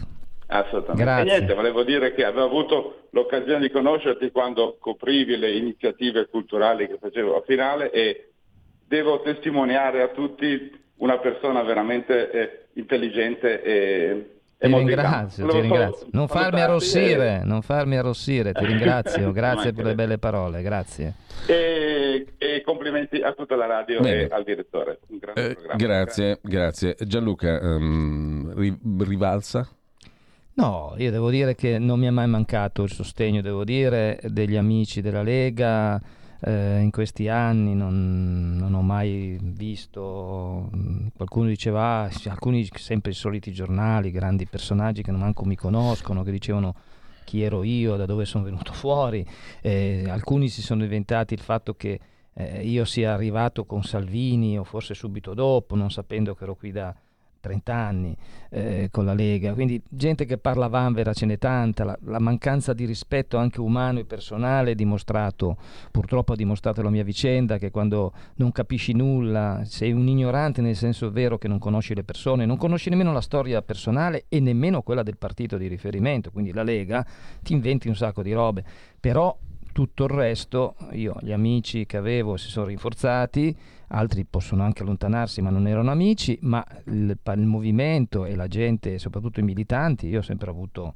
eh, grande solidarietà. Allora, qua c'è gente che ci scrive che alle 7.50 e qualcosa, 7.40, eh, era saltato il collegamento, l'app, eccetera. Naturalmente i complottisti sono sempre agguerriti, ci sono problemi sull'app, sul sito, è saltato il DAB, è saltato tutto. No, in questo momento invece è tutto risolto, tutto a posto. Credo che sia stata un, una cosa temporanea sostanzialmente. Sì, Quindi, sì. No, no, non, non, pensiamo male fino a questo non punto. c'è nessuna spectre all'opera in questo momento. E comunque ci sono tanti messaggi messaggi eh, che, mh, mm, eh, con, di, di, di, ascoltatori e ascoltatrici che ti salutano, che condividono, che condividono le tue parole, le tue, i tuoi ragionamenti. Eh, buongiorno Gianluca, mm, mi permetto di integrare i rubli nelle valigie con questa banconota, ci scrive Maria Carla, spe- edizione speciale ottobre del 2000. Che era una banconota leghista. Eh, eh, sì, esatto, con, uh, con il, sì, sì, l'Alberto da Giussano mm. sopra. Vabbè, uno scherzo. Eh, allora, Um, se ci sono chiamate le passiamo subito, riapriamo le linee 02 66 20 35 29. Intanto però approfitterei con te eh, Gianluca per approfondire un pochino uh, quell'aspetto di cui parlavamo prima. Allora, al netto di tutto, no? vicenda giudiziaria e, e, questione Metropol le teniamo fuori dall'orbita perché sono state già esaminate A dalla Procura, secondo l'hai chiarito benissimo Basta, tu. Qui nascono da un certo illecito. Da, un illecito, da una registrazione illecita. E poi si vedrà, diciamo, eh, però... Eh, ehm, si vedrà poi chi eventualmente Una cosa importante, cioè, eh, Ma, che l'hanno ecco, capito tutti. L'obiettivo appunto. si chiamava Matteo Salvini, non Gianluca Savoini. Ecco, chiaro questo, no? Ma, eh, beh, ma eh, è, sotto solamente un, una persona in malafede come molti tra questi grandi media o un, uno che non capisce la, la situazione può pensare che l'obiettivo vero ero io, anche se in parte potevo essere anche io. Prendevano secondo me due piccioni con la fava, con una fava, perché io sono sempre stato quello che organizzava le trasferte di Matteo Salvini, segretario della Lega.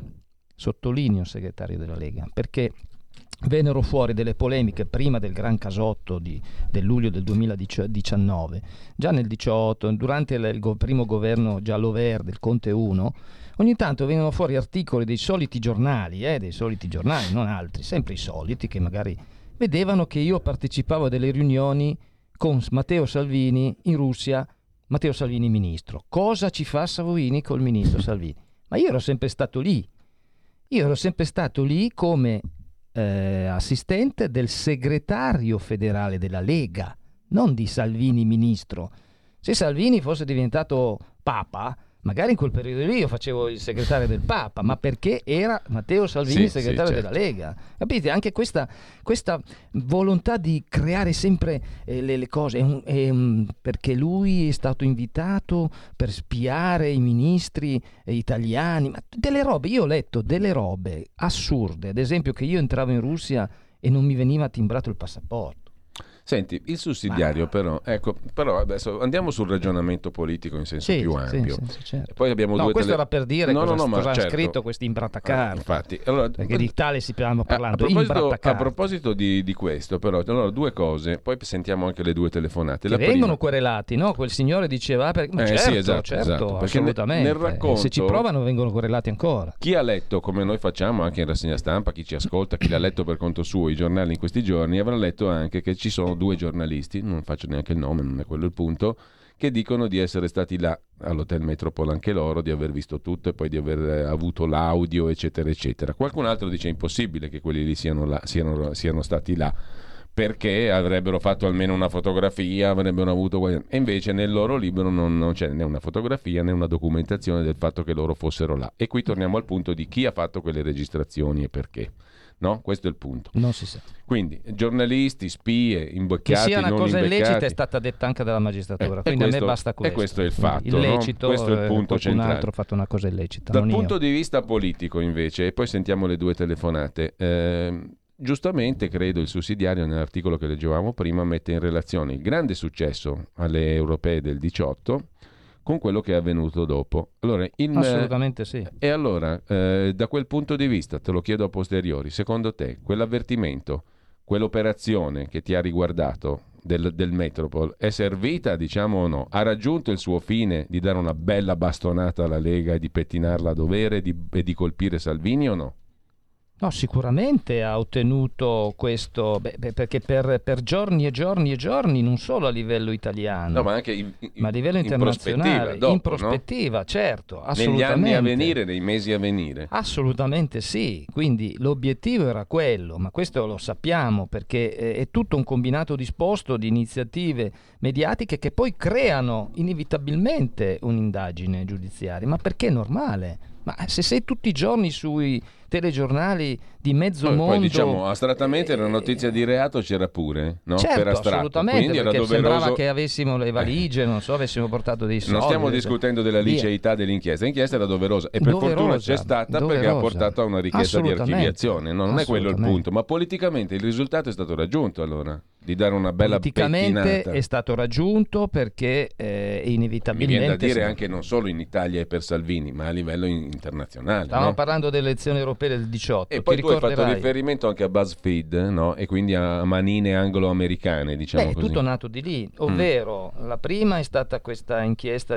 settimanale del, del, di, di febbraio che però non, inchiesta l'espresso solita cosa no? le solite ricostruzioni eccetera però non portò a granché sì qualcosa venne rilanciata da BuzzFeed. Quando le cose vengono rilanciate dagli anglo-americani diventano verità assoluta a livello mondiale. Questa è la cosa incredibile.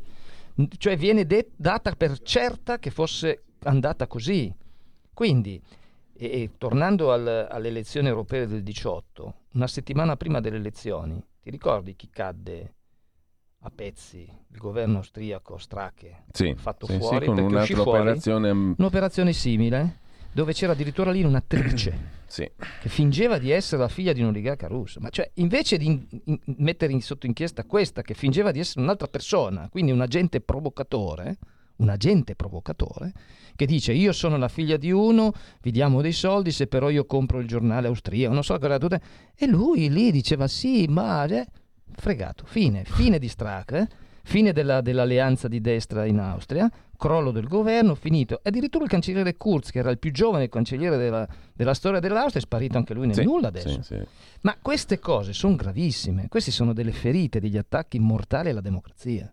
Ma vogliamo rendercene conto o facciamo finta di non capirlo?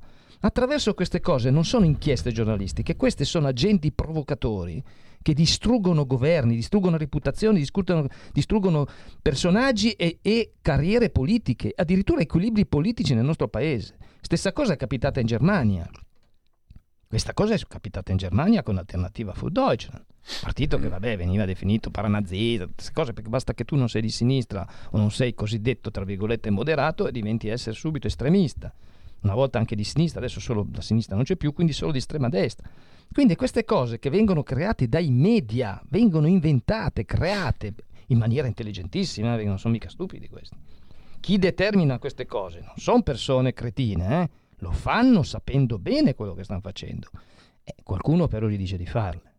Gli editori, quali editori? A chi dipendono? Il signore di prima, l'ascoltatore diceva, eh, tutti fanno sentire gli stessi giornali, dicono le stesse cose. Certo, l'editore è unico per giornali anche internazionali Ormai c'è la globalizzazione dei media che dicono tutti la stessa cosa. Abbiamo anche noi i cosiddetti giornali panino, no? Sì, sì. Tu prendi un giornale a Repubblica, tu leggi il secolo di XIX di Genova, la stessa cosa perché è lo stesso gruppo. Eh sì, mm, sì. Fine.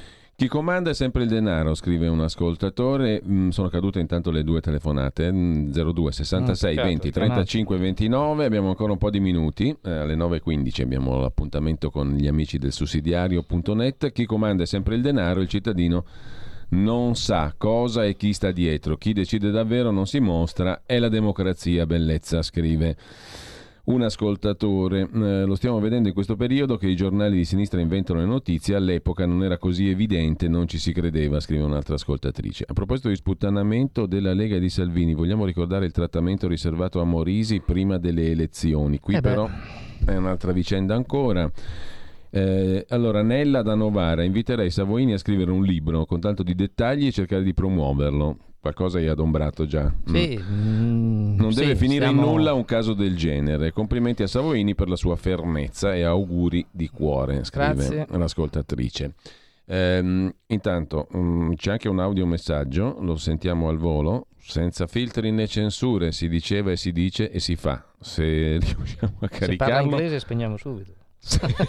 se riusciamo a caricarlo lo sentiamo perché ha difficoltà di, carica- di, di, caricamento il blocco delle trasmissioni ha gravemente danneggiato l'intervista con Savoini quanto è durato non lo so poi verifichiamo Uh, qui a Riccione i rubli li abbiamo persi da quando qualcuno ha deciso di fare la guerra alla Russia e ai russi, scrive Pierre da Riccione. È una, una logica conseguenza di scelte. Eh. Allora, l'audio messaggio è vero, è ovvio, volevano colpire Salvini tramite Savoini. È la stessa cosa quando fecero cadere Berlusconi.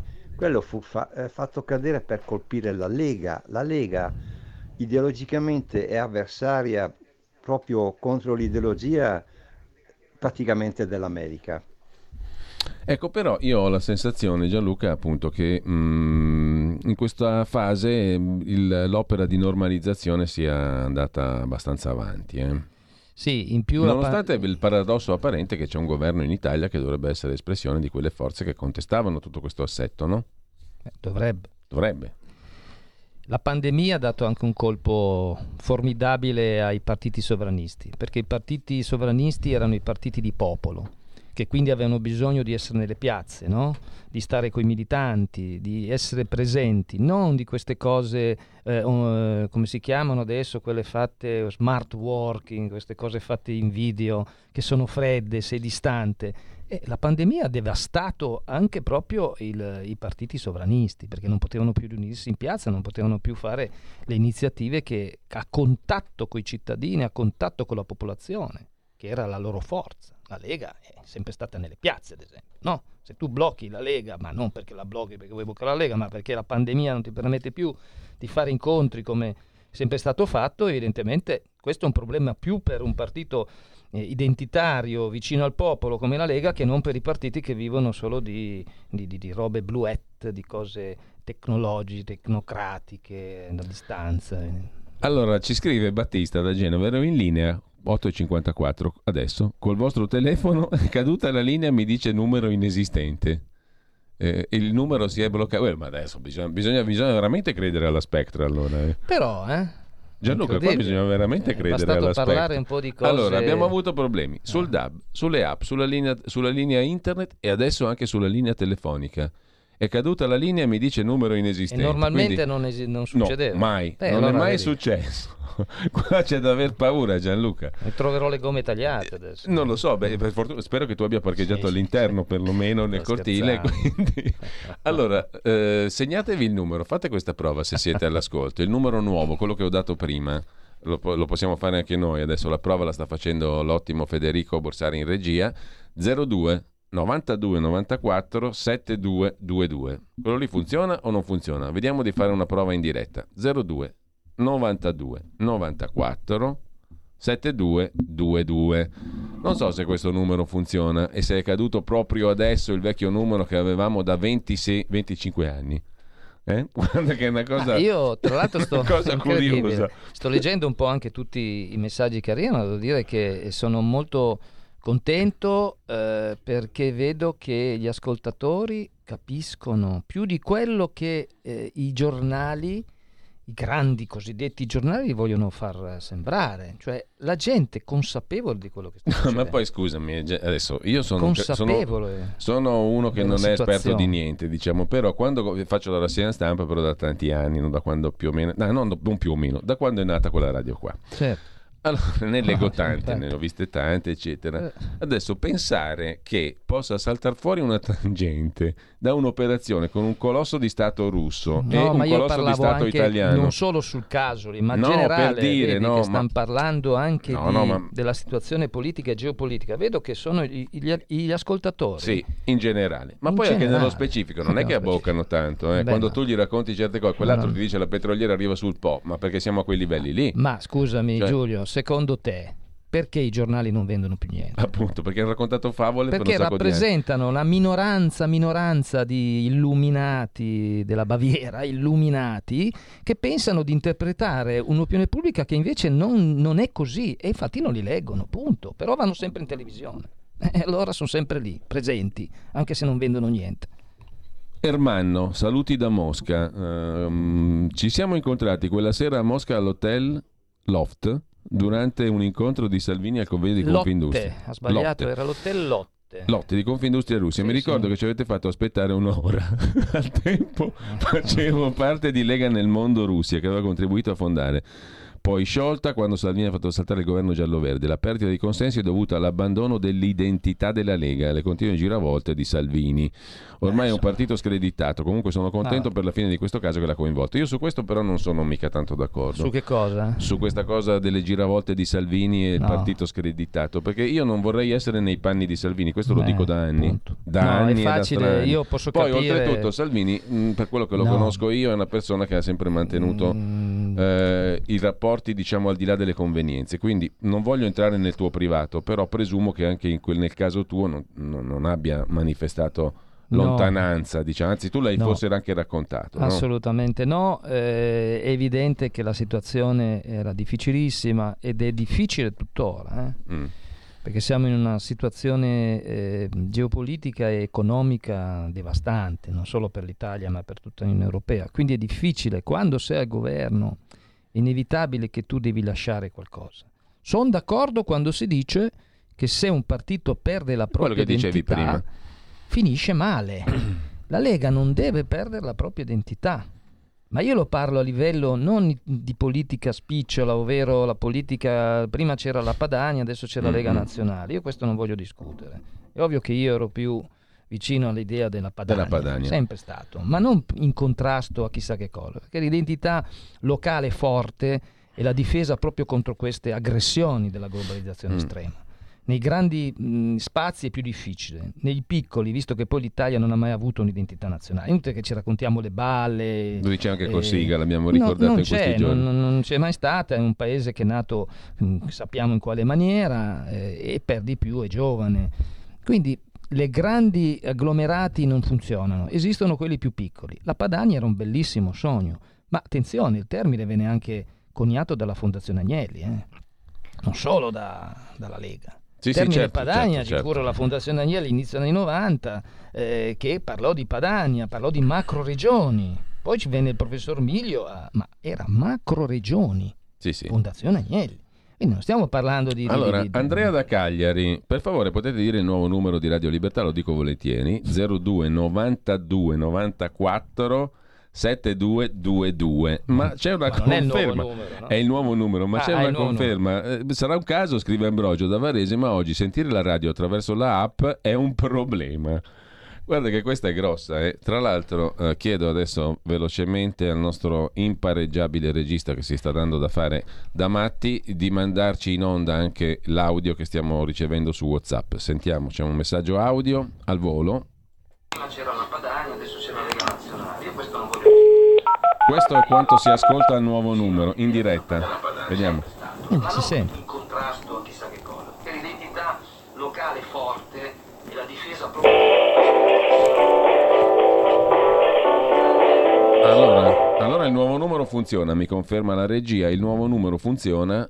E guarda, abbiamo battezzato il nuovo numero in diretta con Ah. Gianluca Savoini. È caduto il vecchio, resisteva da 25 anni. Sei dovuto arrivare te C'è la per- novità, arriva di nuovo, la- ritorniamo all'antico. Questo non è un bel so come segno. No, noi lo prendiamo come un bel segno. Ascolta, 02. C'è anche da dire una cosa. No, scusa, ho no, no, interrotto. Il adesso lo dico, lo dico per No. beneficio di... Segnatevelo, eh. Allora 02 92, quell'anno meraviglioso che fu il 1992, ricordatevelo, 94, 92, 94, 72, 22, 02 92, 94, 72, 22. È abbastanza facile anche, dai. Abbiamo- ci sono problemi quando le- i- gli appassionati di calcio non riescono a vedere su Dazon eh, le partite, quanto ormai c'è questa polemica, quindi può capitare Mm. anche qui che ci siano dei... No, beh, ma noi eravamo impredicato situazioni di passare al difficili. numero nuovo, ma non sapevamo che sarebbe avvenuto proprio oggi. Comunque c'è la conferma eh, da una parte di un altro ascoltatore, il succitato Pier da Riccione, che lo 0266 è fuori uso.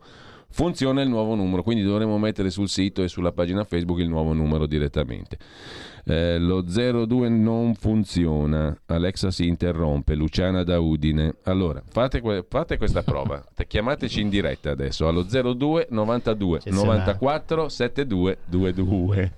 C'è una telefonata, quindi Non devo più venire, se no- No, no, tu devi venire ancora di più. Hai capito? Ha ragione quell'altro. Se tu vuoi fare una rubrica, eh, no, cosa dici? Ah, eh beh, non sarebbe mica male. Dai, pensaci? Gianluca, pensaci. Perché adesso forse ci sono novità in arrivo per questa radio qua, forse. Ah, bene. Anche positive, Sono spero. contento. Quindi diciamo si può rilanciare il tutto, no? Ma ben volentieri. Eh. Se ci sono delle novità, rilanciamole. Vediamo che novità ci saranno. Questo Eh, lo sai più appunto, tu. Io lo so più che lo- io, però me ne io sto non- zitto. Quindi Va bene, diciamo, allora- quando, quando si manifesteranno bene, concretamente... Io ci sono. Poi Eh, sì, ascolta. tu sei un amico da quanti anni che ci Eh, conosciamo. voglia, ormai, voglia. Noi non te- ci siamo mai strafrequentati, te- no, però, però de- però, però, un insomma la sostanza c'è sempre stata. reciproco, no? Quindi- sempre, stima e a me ha fatto piacere l'altro giorno in Via Fossi, qua a Milano, vicino a casa mia, che ci siamo l'altro giorno, sono passati qualche mese ormai. Eh, in autunno. Eh, un bel po' di tempo fa che ci siamo incrociati casualmente. È vero, tu eri in Mm. bicicletta. esatto. e quindi abbiamo avuto modo di riallacciare i rapporti. Certo. Molto prima che ci fosse questa richiesta di archiviazione, ma Sì, io ero, straconvinto che la Ma cosa perché non avevi più il mio numero? Non avevo più il tuo numero. Certo. E comunque questa cosa va bene così e noi prendiamo lo spunto. Io prendo lo spunto per dirti, dai, se poi c'è la possibilità di fare una bella collaborazione di tante cose di cui ti sei occupato tu e di cui abbiamo parlato anche oggi, mh, credo che sia una buona cosa. C'è una telefonata al nuovo numero, nuovo di pacca 02 92 94 7222. Poi correggiamo in giornata i numeri sul, sul sito e sulla pagina Facebook. Pronto? Pronto, buongiorno Antonello dal Veneto, Buongiorno. dalla provincia di Treviso. Buongiorno Savoy. Buongiorno. Fa piacere parlare direttamente con lei. Eh, piacere mio. Perché, vedi, quello che io sto continuando a sottolineare ai vari punti di formazione proprio questo. Al centro-destra manca il contatto con il territorio, con la base. Hai visto cosa è successo in Francia?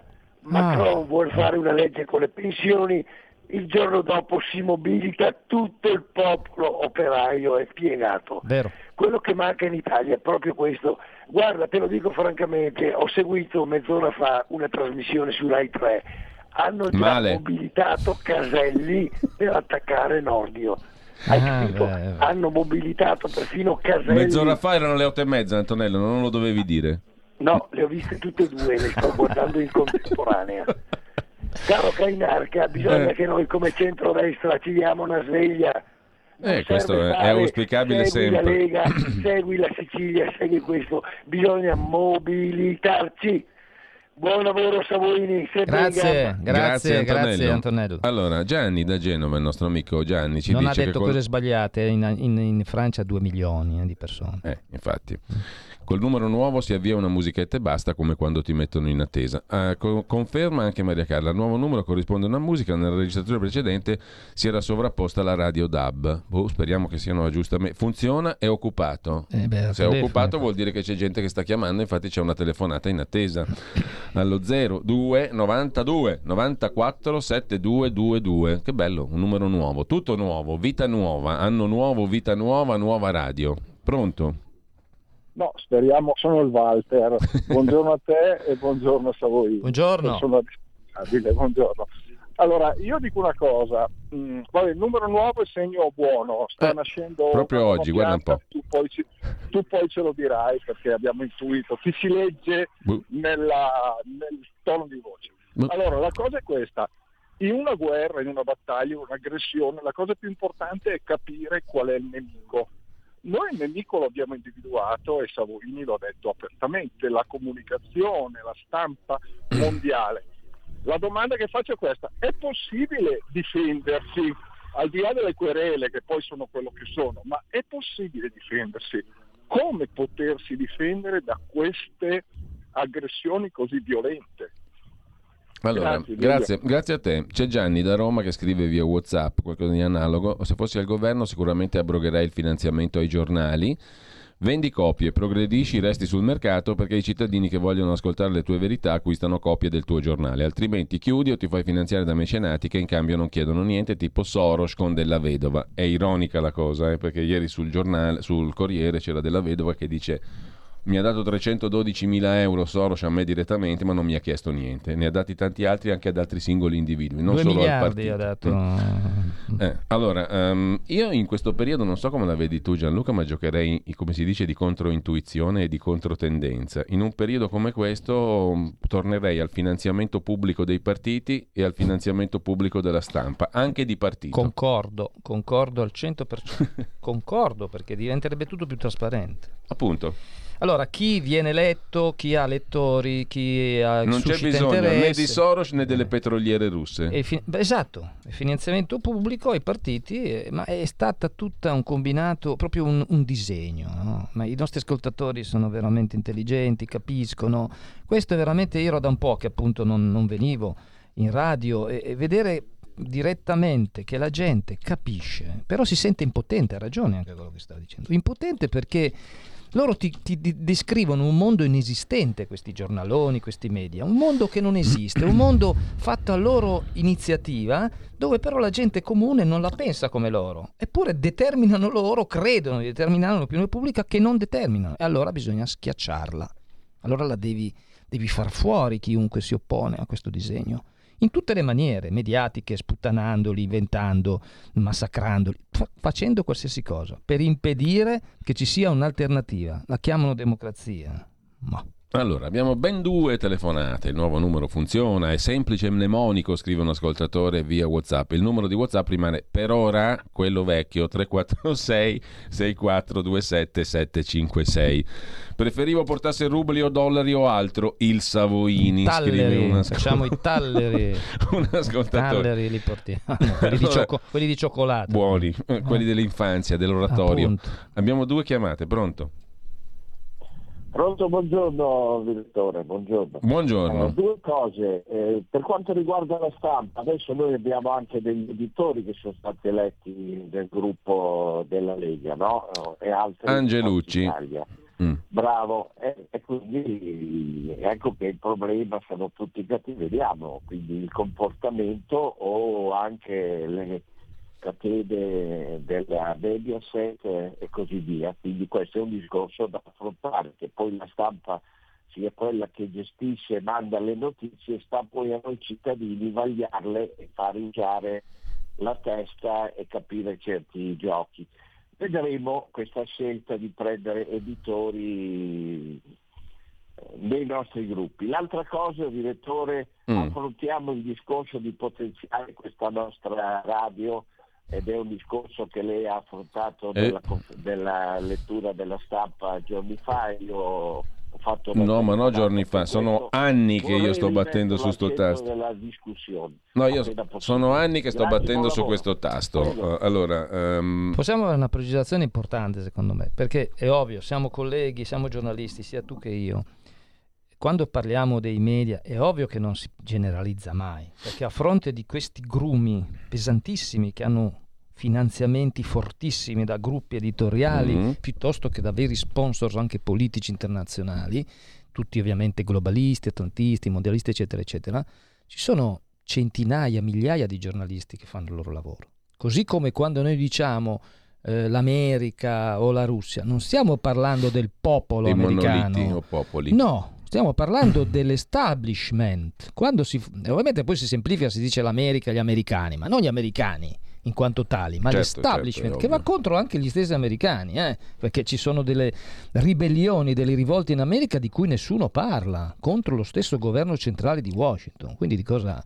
Questo, questo è una precisazione che va detta perché tantissimi colleghi fanno un lavoro giornalisticamente eccezionale. Allora, intanto prendiamo le ultime due telefonate per questa nostra tranche di, com- di mattinata e di conversazione con eh, Gianluca Savoini, graditissimo ritorno qui nelle mura di Via Bellerio per lui, per, per, noi, per noi, sicuramente, per me Ma di soprattutto sicuro. su Radio Padania, perché Via Bellerio ho sempre continuato a frequentare. Radio Padania era veramente da parecchio tempo che non scendevo. Io venivo ancora nella vecchia, nella vecchia sede, sede col, vecchio nome, col vecchio nome. Con Radio Padania. Ah giusto, io continuo a dire Radio Padania. Scusatemi, sono ma no, ma Radio, storia, Libera, appunto, Radio Libera. La, Radio Libertà. Radio Libertà. La, la storia scusa, non, Radio Libertà. Oh, la storia non si eh, cancella. Io, la storia eh, è per uno me è sempre Radio Padania. Ma figurati, io sono 25 anni, quindi eh, hai voglia. Allora, mh, le ultime due telefonate. Poi abbiamo anche un audiomessaggio che lo ascoltiamo al volo. Pronto? Pronto? Buongiorno. Sono io, pronto? Pronto, buongiorno. Sono io? Sì, sì buongiorno. Buongiorno. Giulio, Giulio buongiorno. Eh, ehm, anche a Savoini che buongiorno. sono contenta che è stato buongiorno. Sono contenta che è stato scagionato perché anch'io tanti anni che seguo la Lega e ce ne hanno fatte di cotte e di crude. Però prima volevo dirvi che ho chiamato questo numero ma che fatica, ma era eh. così in testa o era sempre occupato. Non è come prima che mm, cioè, si, No, no, ma va bene così, guardi. Intanto funziona. Sì. Mm. Va bene, ecco, è stato molto faticoso prenderli, comunque sono riuscita. Ehm, anche da questa cosa qua che sta succedendo, che non ci lasciano parlare con un vecchio numero, eh, vorrei che Gianluca eh, capisse, cioè, senz'altro che lo sa, la potenza di quelli che ci sono contro, di quelli che sono contro Salvini. Eh. Hanno sempre tentato in tutti i modi, in tutti i modi, non c'è bisogno che ve lo dica, ma lo dico per il pubblico, in tutti i modi di farci fuori, senza contare quando, mh, mm, nel, mh, mm, quando Salvini poteva andare a governare eh, avendo raggiunto il 37% il centro-destra e Mattarella non gli ha lasciato cercare tre, i tre numeri che mancavano per andare a governare. Poi il golpe che ha fatto quando ha staccato la spina con, um, con, i 5 Stelle, che neanche lì Mattarella ci ha lasciato andare a votare e ha messo il governo tecnico. Perciò eh, non capisco Gianluca cosa ha sbagliato Salvini che doveva tenere la sua identità. Io la mia identità l'ho sempre tenuta. Capisco tutti gli vincoli che ha dovuto fare Salvini per riuscire a portare avanti la ecco, Lega. Eh, e io prendo spunto da questo per dire che questo strumento qui è veramente importante anche per questo, cioè per parlare, discutere, analizzare, approfondire, che è una cosa fondamentale, non fa più nessuno sostanzialmente. Eh. No. Guarda che è una roba rara, è semplice, è elementare, ma è rara, per questo dico la radio è uno strumento prezioso. Ma non lo fa più nessuno, infatti i partiti stanno, c'è sempre più eh, astensionismo. Appunto, è un motivo, appunto, no? appunto. C'è l'ultima telefonata e poi l'audio, anzi l'audiomessaggio, eh, sì lo sentiamo in, in, coda. Intanto chi è lì? Chi è là? Chi eh, è qui? Salve, salve Cainarca, Buongiorno. sono Ferdinando dalla provincia di Verona e salve anche a Savoini. Salve. Niente, io volevo insistere su un discorso eh, a me caro. Allora, un ascoltatore prima ha detto ma cosa possiamo fare contro questo sistema? Perché soluzioni non ce ne sono, perché qualsiasi tentativo che uno azzardi viene affondato. Allora è possibile, io faccio, lancio la mia proposta, non so neanche se possa essere giusto o un altro, ma perché non può esserci eh, una classation? Perché qua non si colpisce il singolo eh, mm. persona o il singolo politico per distruggere la carriera, qua si distrugge la, la, la democrazia. Prendiamo ogni volta che si colpisce eh, un, eh, un, personaggio si affonda il consenso. Allora, domanda, ma perché non può esserci mm. una classation che possa colpire eh, la persona? Allora, ti ringrazio, sono già le 9.15, facciamo in tempo giusto ad ascoltare il messaggio audio. Buongiorno, eh, io non sarei così, sono Giovanni dalla provincia di Novara, io non sarei così eh, entusiasta del, del livello de, di comprensione degli ascoltatori di Radio Padania, perché credo siano, Radio Libertà scusi, perché credo che siano una nicchia che desidera informarsi e che desidera capire, ma eh, la valanga di informazioni martellanti, eh, in, eh, giornali, televisioni, radio, fatta giorno per giorno, eh, diventano una muraglia ideologica a volte quasi invalicabile. Buongiorno, grazie. Grazie Giovanni, un motivo in più per essere qua, per ampliarci, per rafforzarci, eccetera, eccetera. Ha ragione Giovanni, però eh, poi non è esattamente così, perché nonostante questa gran cassa mediatica a 24 ore su 24 da mesi, sulla questione delle armi all'Ucraina, poi si scopre che mm. il 70% degli italiani non sono d'accordo. Non Quindi tutta questa cassa non se la bevano, non è proprio così. Eh. Allora Gianluca, noi dobbiamo salutarci eh, per il momento. Intanto abbiamo riallacciato un bel rapporto. Con molto piacere. Siamo stati felici che tu sia venuto qui, credo tutti, Grazie. coloro che sono all'ascolto. Grazie Io personalmente lo sono molto. Grazie.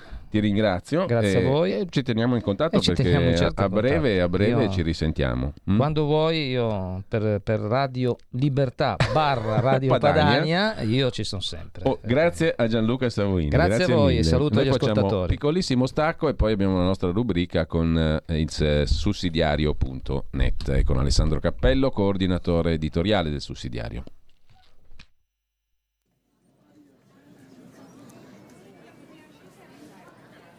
Now it's jazz.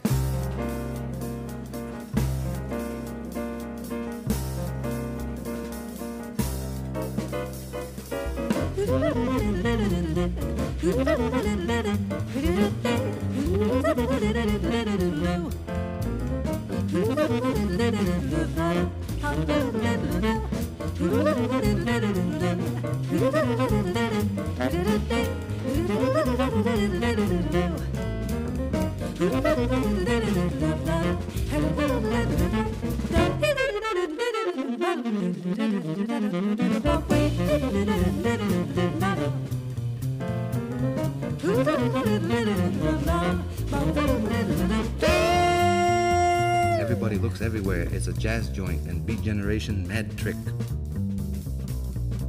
The place is roaring. All beautiful girls in there. One mad brunette at the bar, drunk with her boys. One strange chick I remember from somewhere wearing a simple skirt with pockets, her hands in there, short haircut, slouched, talking to everybody. Up and down the stairs they come. The bartenders are the regular band of Jack, the heavenly drummer who looks up in the sky with blue eyes, with beard. He's wailing beer caps of bottles and jamming at the cash register, and everything is going to the beat. The beat generation. It's Bayat. It's the beat to keep. It's the beat of the heart. It's being beat and down in the world like old time lowdown. And like an ancient civilization, it's the slave boatmen rowing galleys to a beat.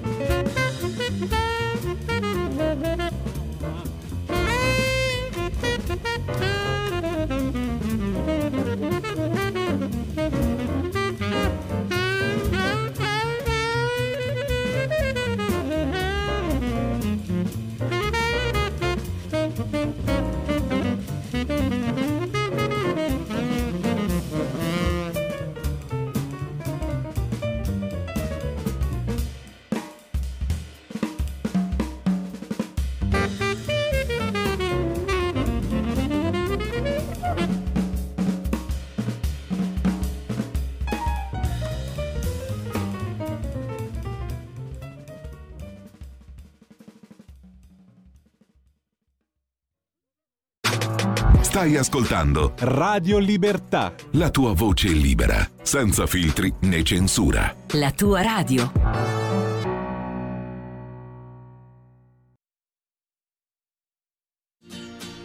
Il sussidiario.net per non andare a scuola dai cattivi maestri.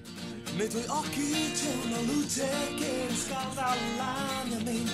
Con il suono delle dita si combatte una battaglia che ci porta sulle strade.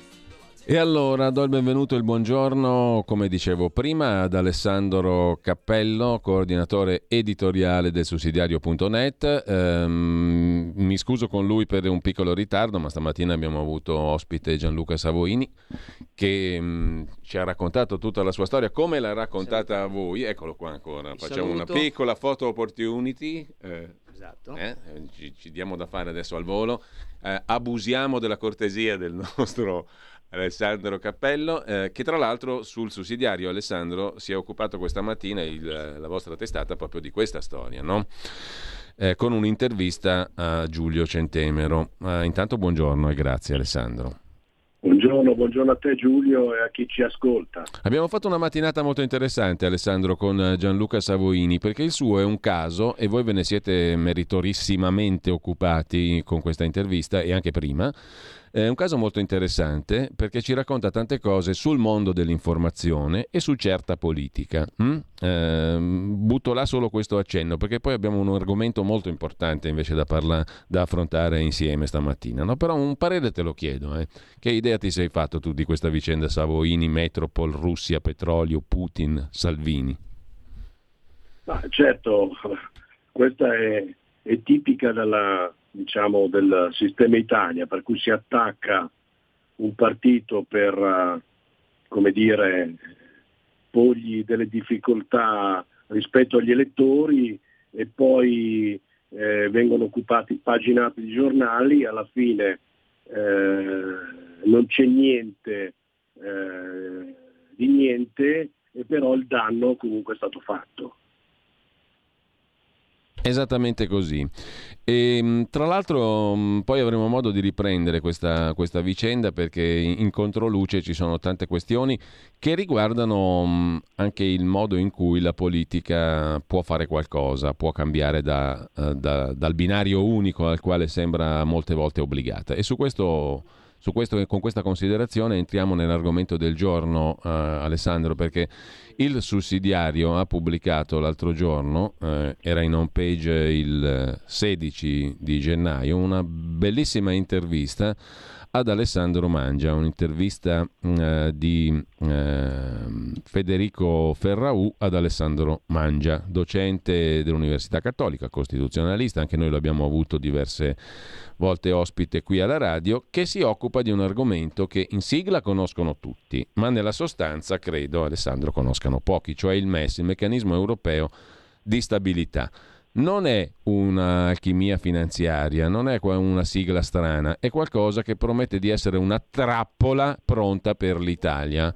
E la parola trappola la usa il professor Mangia, non è una semplificazione così, una banalizzazione.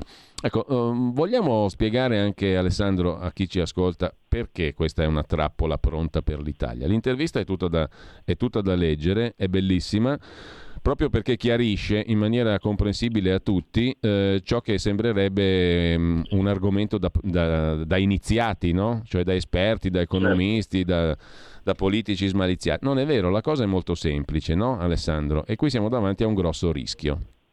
Sì, un rischio molto molto grosso ed è per questo che il sussidiario anche stamattina su questo tema ha anche un articolo di Marco Pugliese che suggerisco Sì. di leggere perché eh, semplicemente perché il MES, cioè il Fondo Europeo di Stabilità, eh, eh, la direttiva sulle case della UE insieme al patto di stabilità rischia di mettere il nostro paese in ginocchio, nell'angolo, Mm. rischia di metterlo in grandi difficoltà. E allora credo che sia giusto portare a conoscenza e a consapevolezza eh, i nostri cittadini e soprattutto poi la parte politica che dovrà in questo periodo andare a rettificare eh, il, diciamo, il, nuovo, il, nuovo, trattato del MES eh, e credo che debba essere consapevole dei rischi che il nostro Paese con questa ratifica corre, perché, perché il nuovo MES rischia di essere, anzi è sicuramente peggio del vecchio MES. Eh sì. E quindi eh, credo che da questo punto di vista una consapevolezza maggiore debba esserci. Eh, poco tempo fa, qualche settimana fa, il Presidente del Consiglio, eh, l'onorevole Meloni, eh, a porta a porta eh, ha dichiarato che non approvare la riforma del MES vorrebbe dire bloccare gli altri paesi che vorrebbero accedere. In realtà non è proprio così, perché comunque, anche se non viene ratificato il trattato nella versione nuova, rimane in vigore la versione del 2012. Certo. Quindi, eh, quindi il fondo comunque eh, è perfettamente operativo, tant'è che se tu ricordi poi, sì. qualche, mese, qualche settimana fa Calenda eh, ripetutamente chiedeva di accedere al MES per la sanità. No, e poi c'è un'altra cosa che il professor Mangia nell'intervista al sussidiario.net chiarisce molto bene, che, mh, mm, vale, che, che rende ancora un pochino ancora più traballante il ragionamento della Premier Giorgia Meloni, è il fatto che il MES in realtà è tarato proprio sull'Italia. Il cliente del MES è l'Italia, quindi non riguarda gli altri stati che non hanno neanche lontanamente pensato in questi dieci anni di ricorrervi. È uno strumento che è tarato sull'Italia e il professor Mangia lo spiega benissimo questo. Sì, sì, il, il, bersaglio siamo noi, un paese che dicono i nostri partner eh, essere in difficoltà per il nostro elevato debito pubblico. E da questo Quindi punto di vista noi. c'è un altro aspetto, no? eh, il bersaglio siamo noi e diciamo chi decide qual è il bersaglio è sempre il MES, perché sono i funzionari che assumono il ruolo eh, di mh, una vera e propria agenzia di rating, cioè di valutazione. Sono loro che decidono se l'Italia sta male al punto tale da dover eh, utilizzare il MES.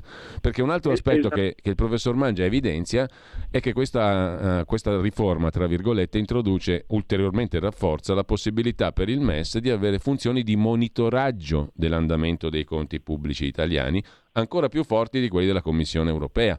Cioè loro decidono se tu sei malato e loro decidono la terapia. E sono anche immuni. Guarda, c'è un'altra cosa che sembra complottismo, invece è scritto nei trattati. Questi sono anche immuni dal punto di vista penale. Cioè non, non hanno... E il ministro degli esteri italiano, il Giorgetti di turno, è tenuto al segreto rispetto a queste questioni. Certamente, certamente. Guarda, eh, Giulio, a pensare male degli altri si fa peccato, ma spesso si indovina. È una frase molto celebre, sì. resa celebre da Andreotti, anche se in realtà la paternità di, di Papa Pio XI. Ma eh, tu giustamente hai sottolineato il passaggio del professor Mangia laddove dice che eh, anche nel caso in cui il Paese non richiede l'intervento del MES, in realtà nell'articolo 3 eh, si dice che il MES proprio per prepararsi può fare quello che appunto dicevi tu, il monitoraggio della situazione mm. di finanza pubblica di ogni singolo paese, indipendentemente dalla richiesta di sostegno. Questo cosa significa? Significa che appunto, come dicevi tu, giustamente, il MES diventa eh, un'agenzia di rating e quindi in grado poi di poter, in base a tutte le informazioni che i paesi gli daranno, di poter emettere Ecco, tra l'altro il professor Mangia dice nell'intervista è stupefacente che si sia adottato una cosa di questo tipo da parte dei rappresentanti italiani. Cioè abbiamo voluto proprio farci del male. Esattamente, perché se tu eh, fai mente locale, appunto, eh, ai tempi della Grecia ci fu ci furono delle polemiche assolutamente giustificate perché appunto le agenzie di rating, come dire, eh, prendevano delle posizioni eh, di un certo tipo che non erano assolutamente trasparenti. E quindi eh, se il MES diventa un'agenzia di rating, di fatto eh, c'è davvero una situazione di grandissimo pericolo. E tra l'altro il, la visita dei dirigenti del MES alla Presidente del Consiglio in questi giorni, eh, accompagnata al fatto che loro godono di immunità diplomatica e penale totale e di segreto, non è certamente una bella cosa. Eh. Certo, certo, perché eh, eh nella ratifica all'articolo 32 si dice del, la, del, del nuovo trattato del MES, ed è questo che andiamo a ratificare, si dice che tutti i funzionari del MES, i locali del MES, cioè le sedi del MES, gli archivi, i documenti, sono coperti da immunità diplomatica. Cosa significa questo? Significa che in pratica i funzionari non possono commettere reati perché non, non possono essere perseguiti, indagati da alcuna giurisdizione degli stati aderenti al trattato. Vuol dire che qualsiasi errore possono fare questi funzionari non possono essere perseguiti, quindi sono liberi di fare quel che vogliono, perché non sono responsabili della loro azione. Ma, ma non è una cosa no, normale questa.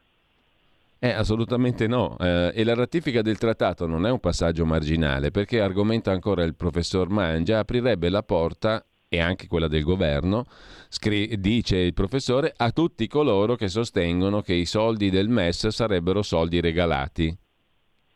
No, non sono regalati nella maniera più assoluta, perché quando tu vai a chiedere al mercato eh, di poter sostenere il tuo debito, eh, questi, il mercato lo può fare e dopodiché il soggetto che richiede il debito poi è libero di poter fare l'azione politica che ritiene.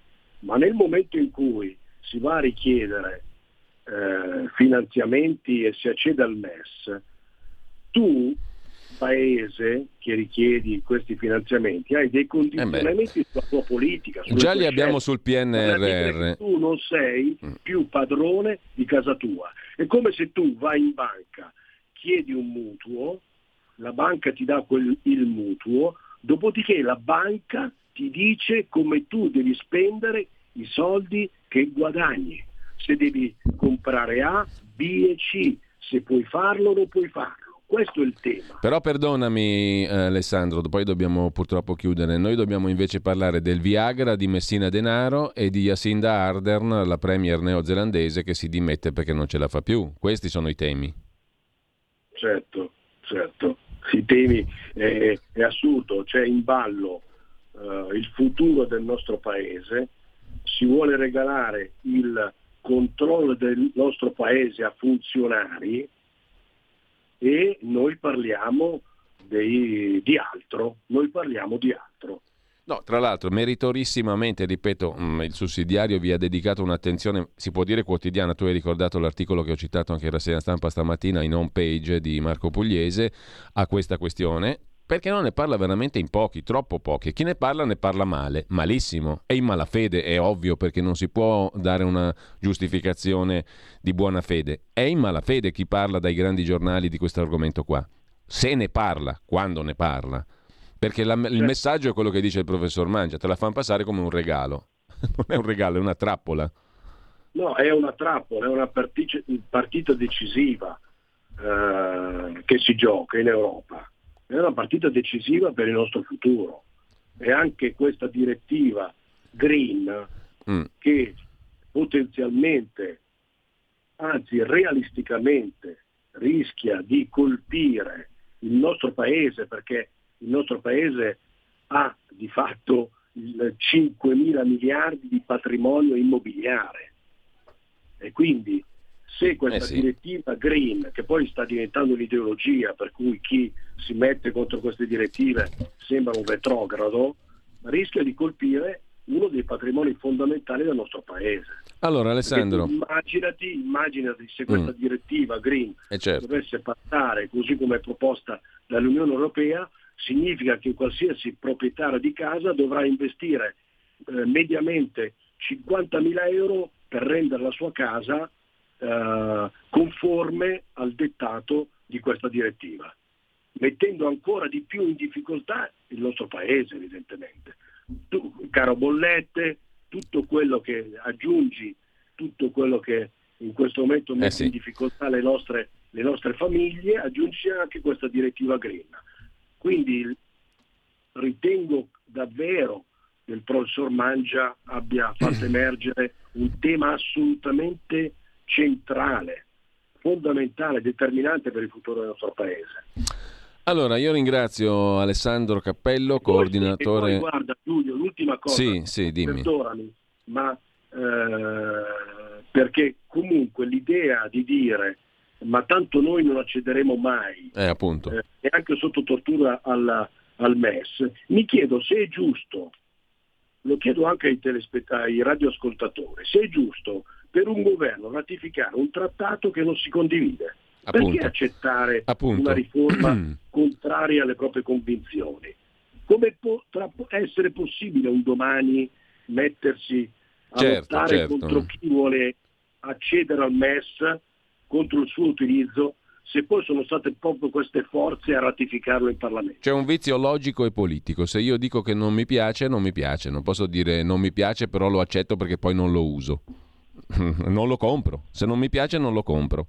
Esattamente, esattamente. altrimenti, altrimenti con questo criterio di come dire, adottare anche eh, leggi o ratificare trattati che non si condividono, dove si va a finire? Appunto. Dove si va a finire? Hai fatto bene a puntualizzare questo aspetto. Grazie davvero a Alessandro Cappello, coordinatore editoriale di ilsussidiario.net.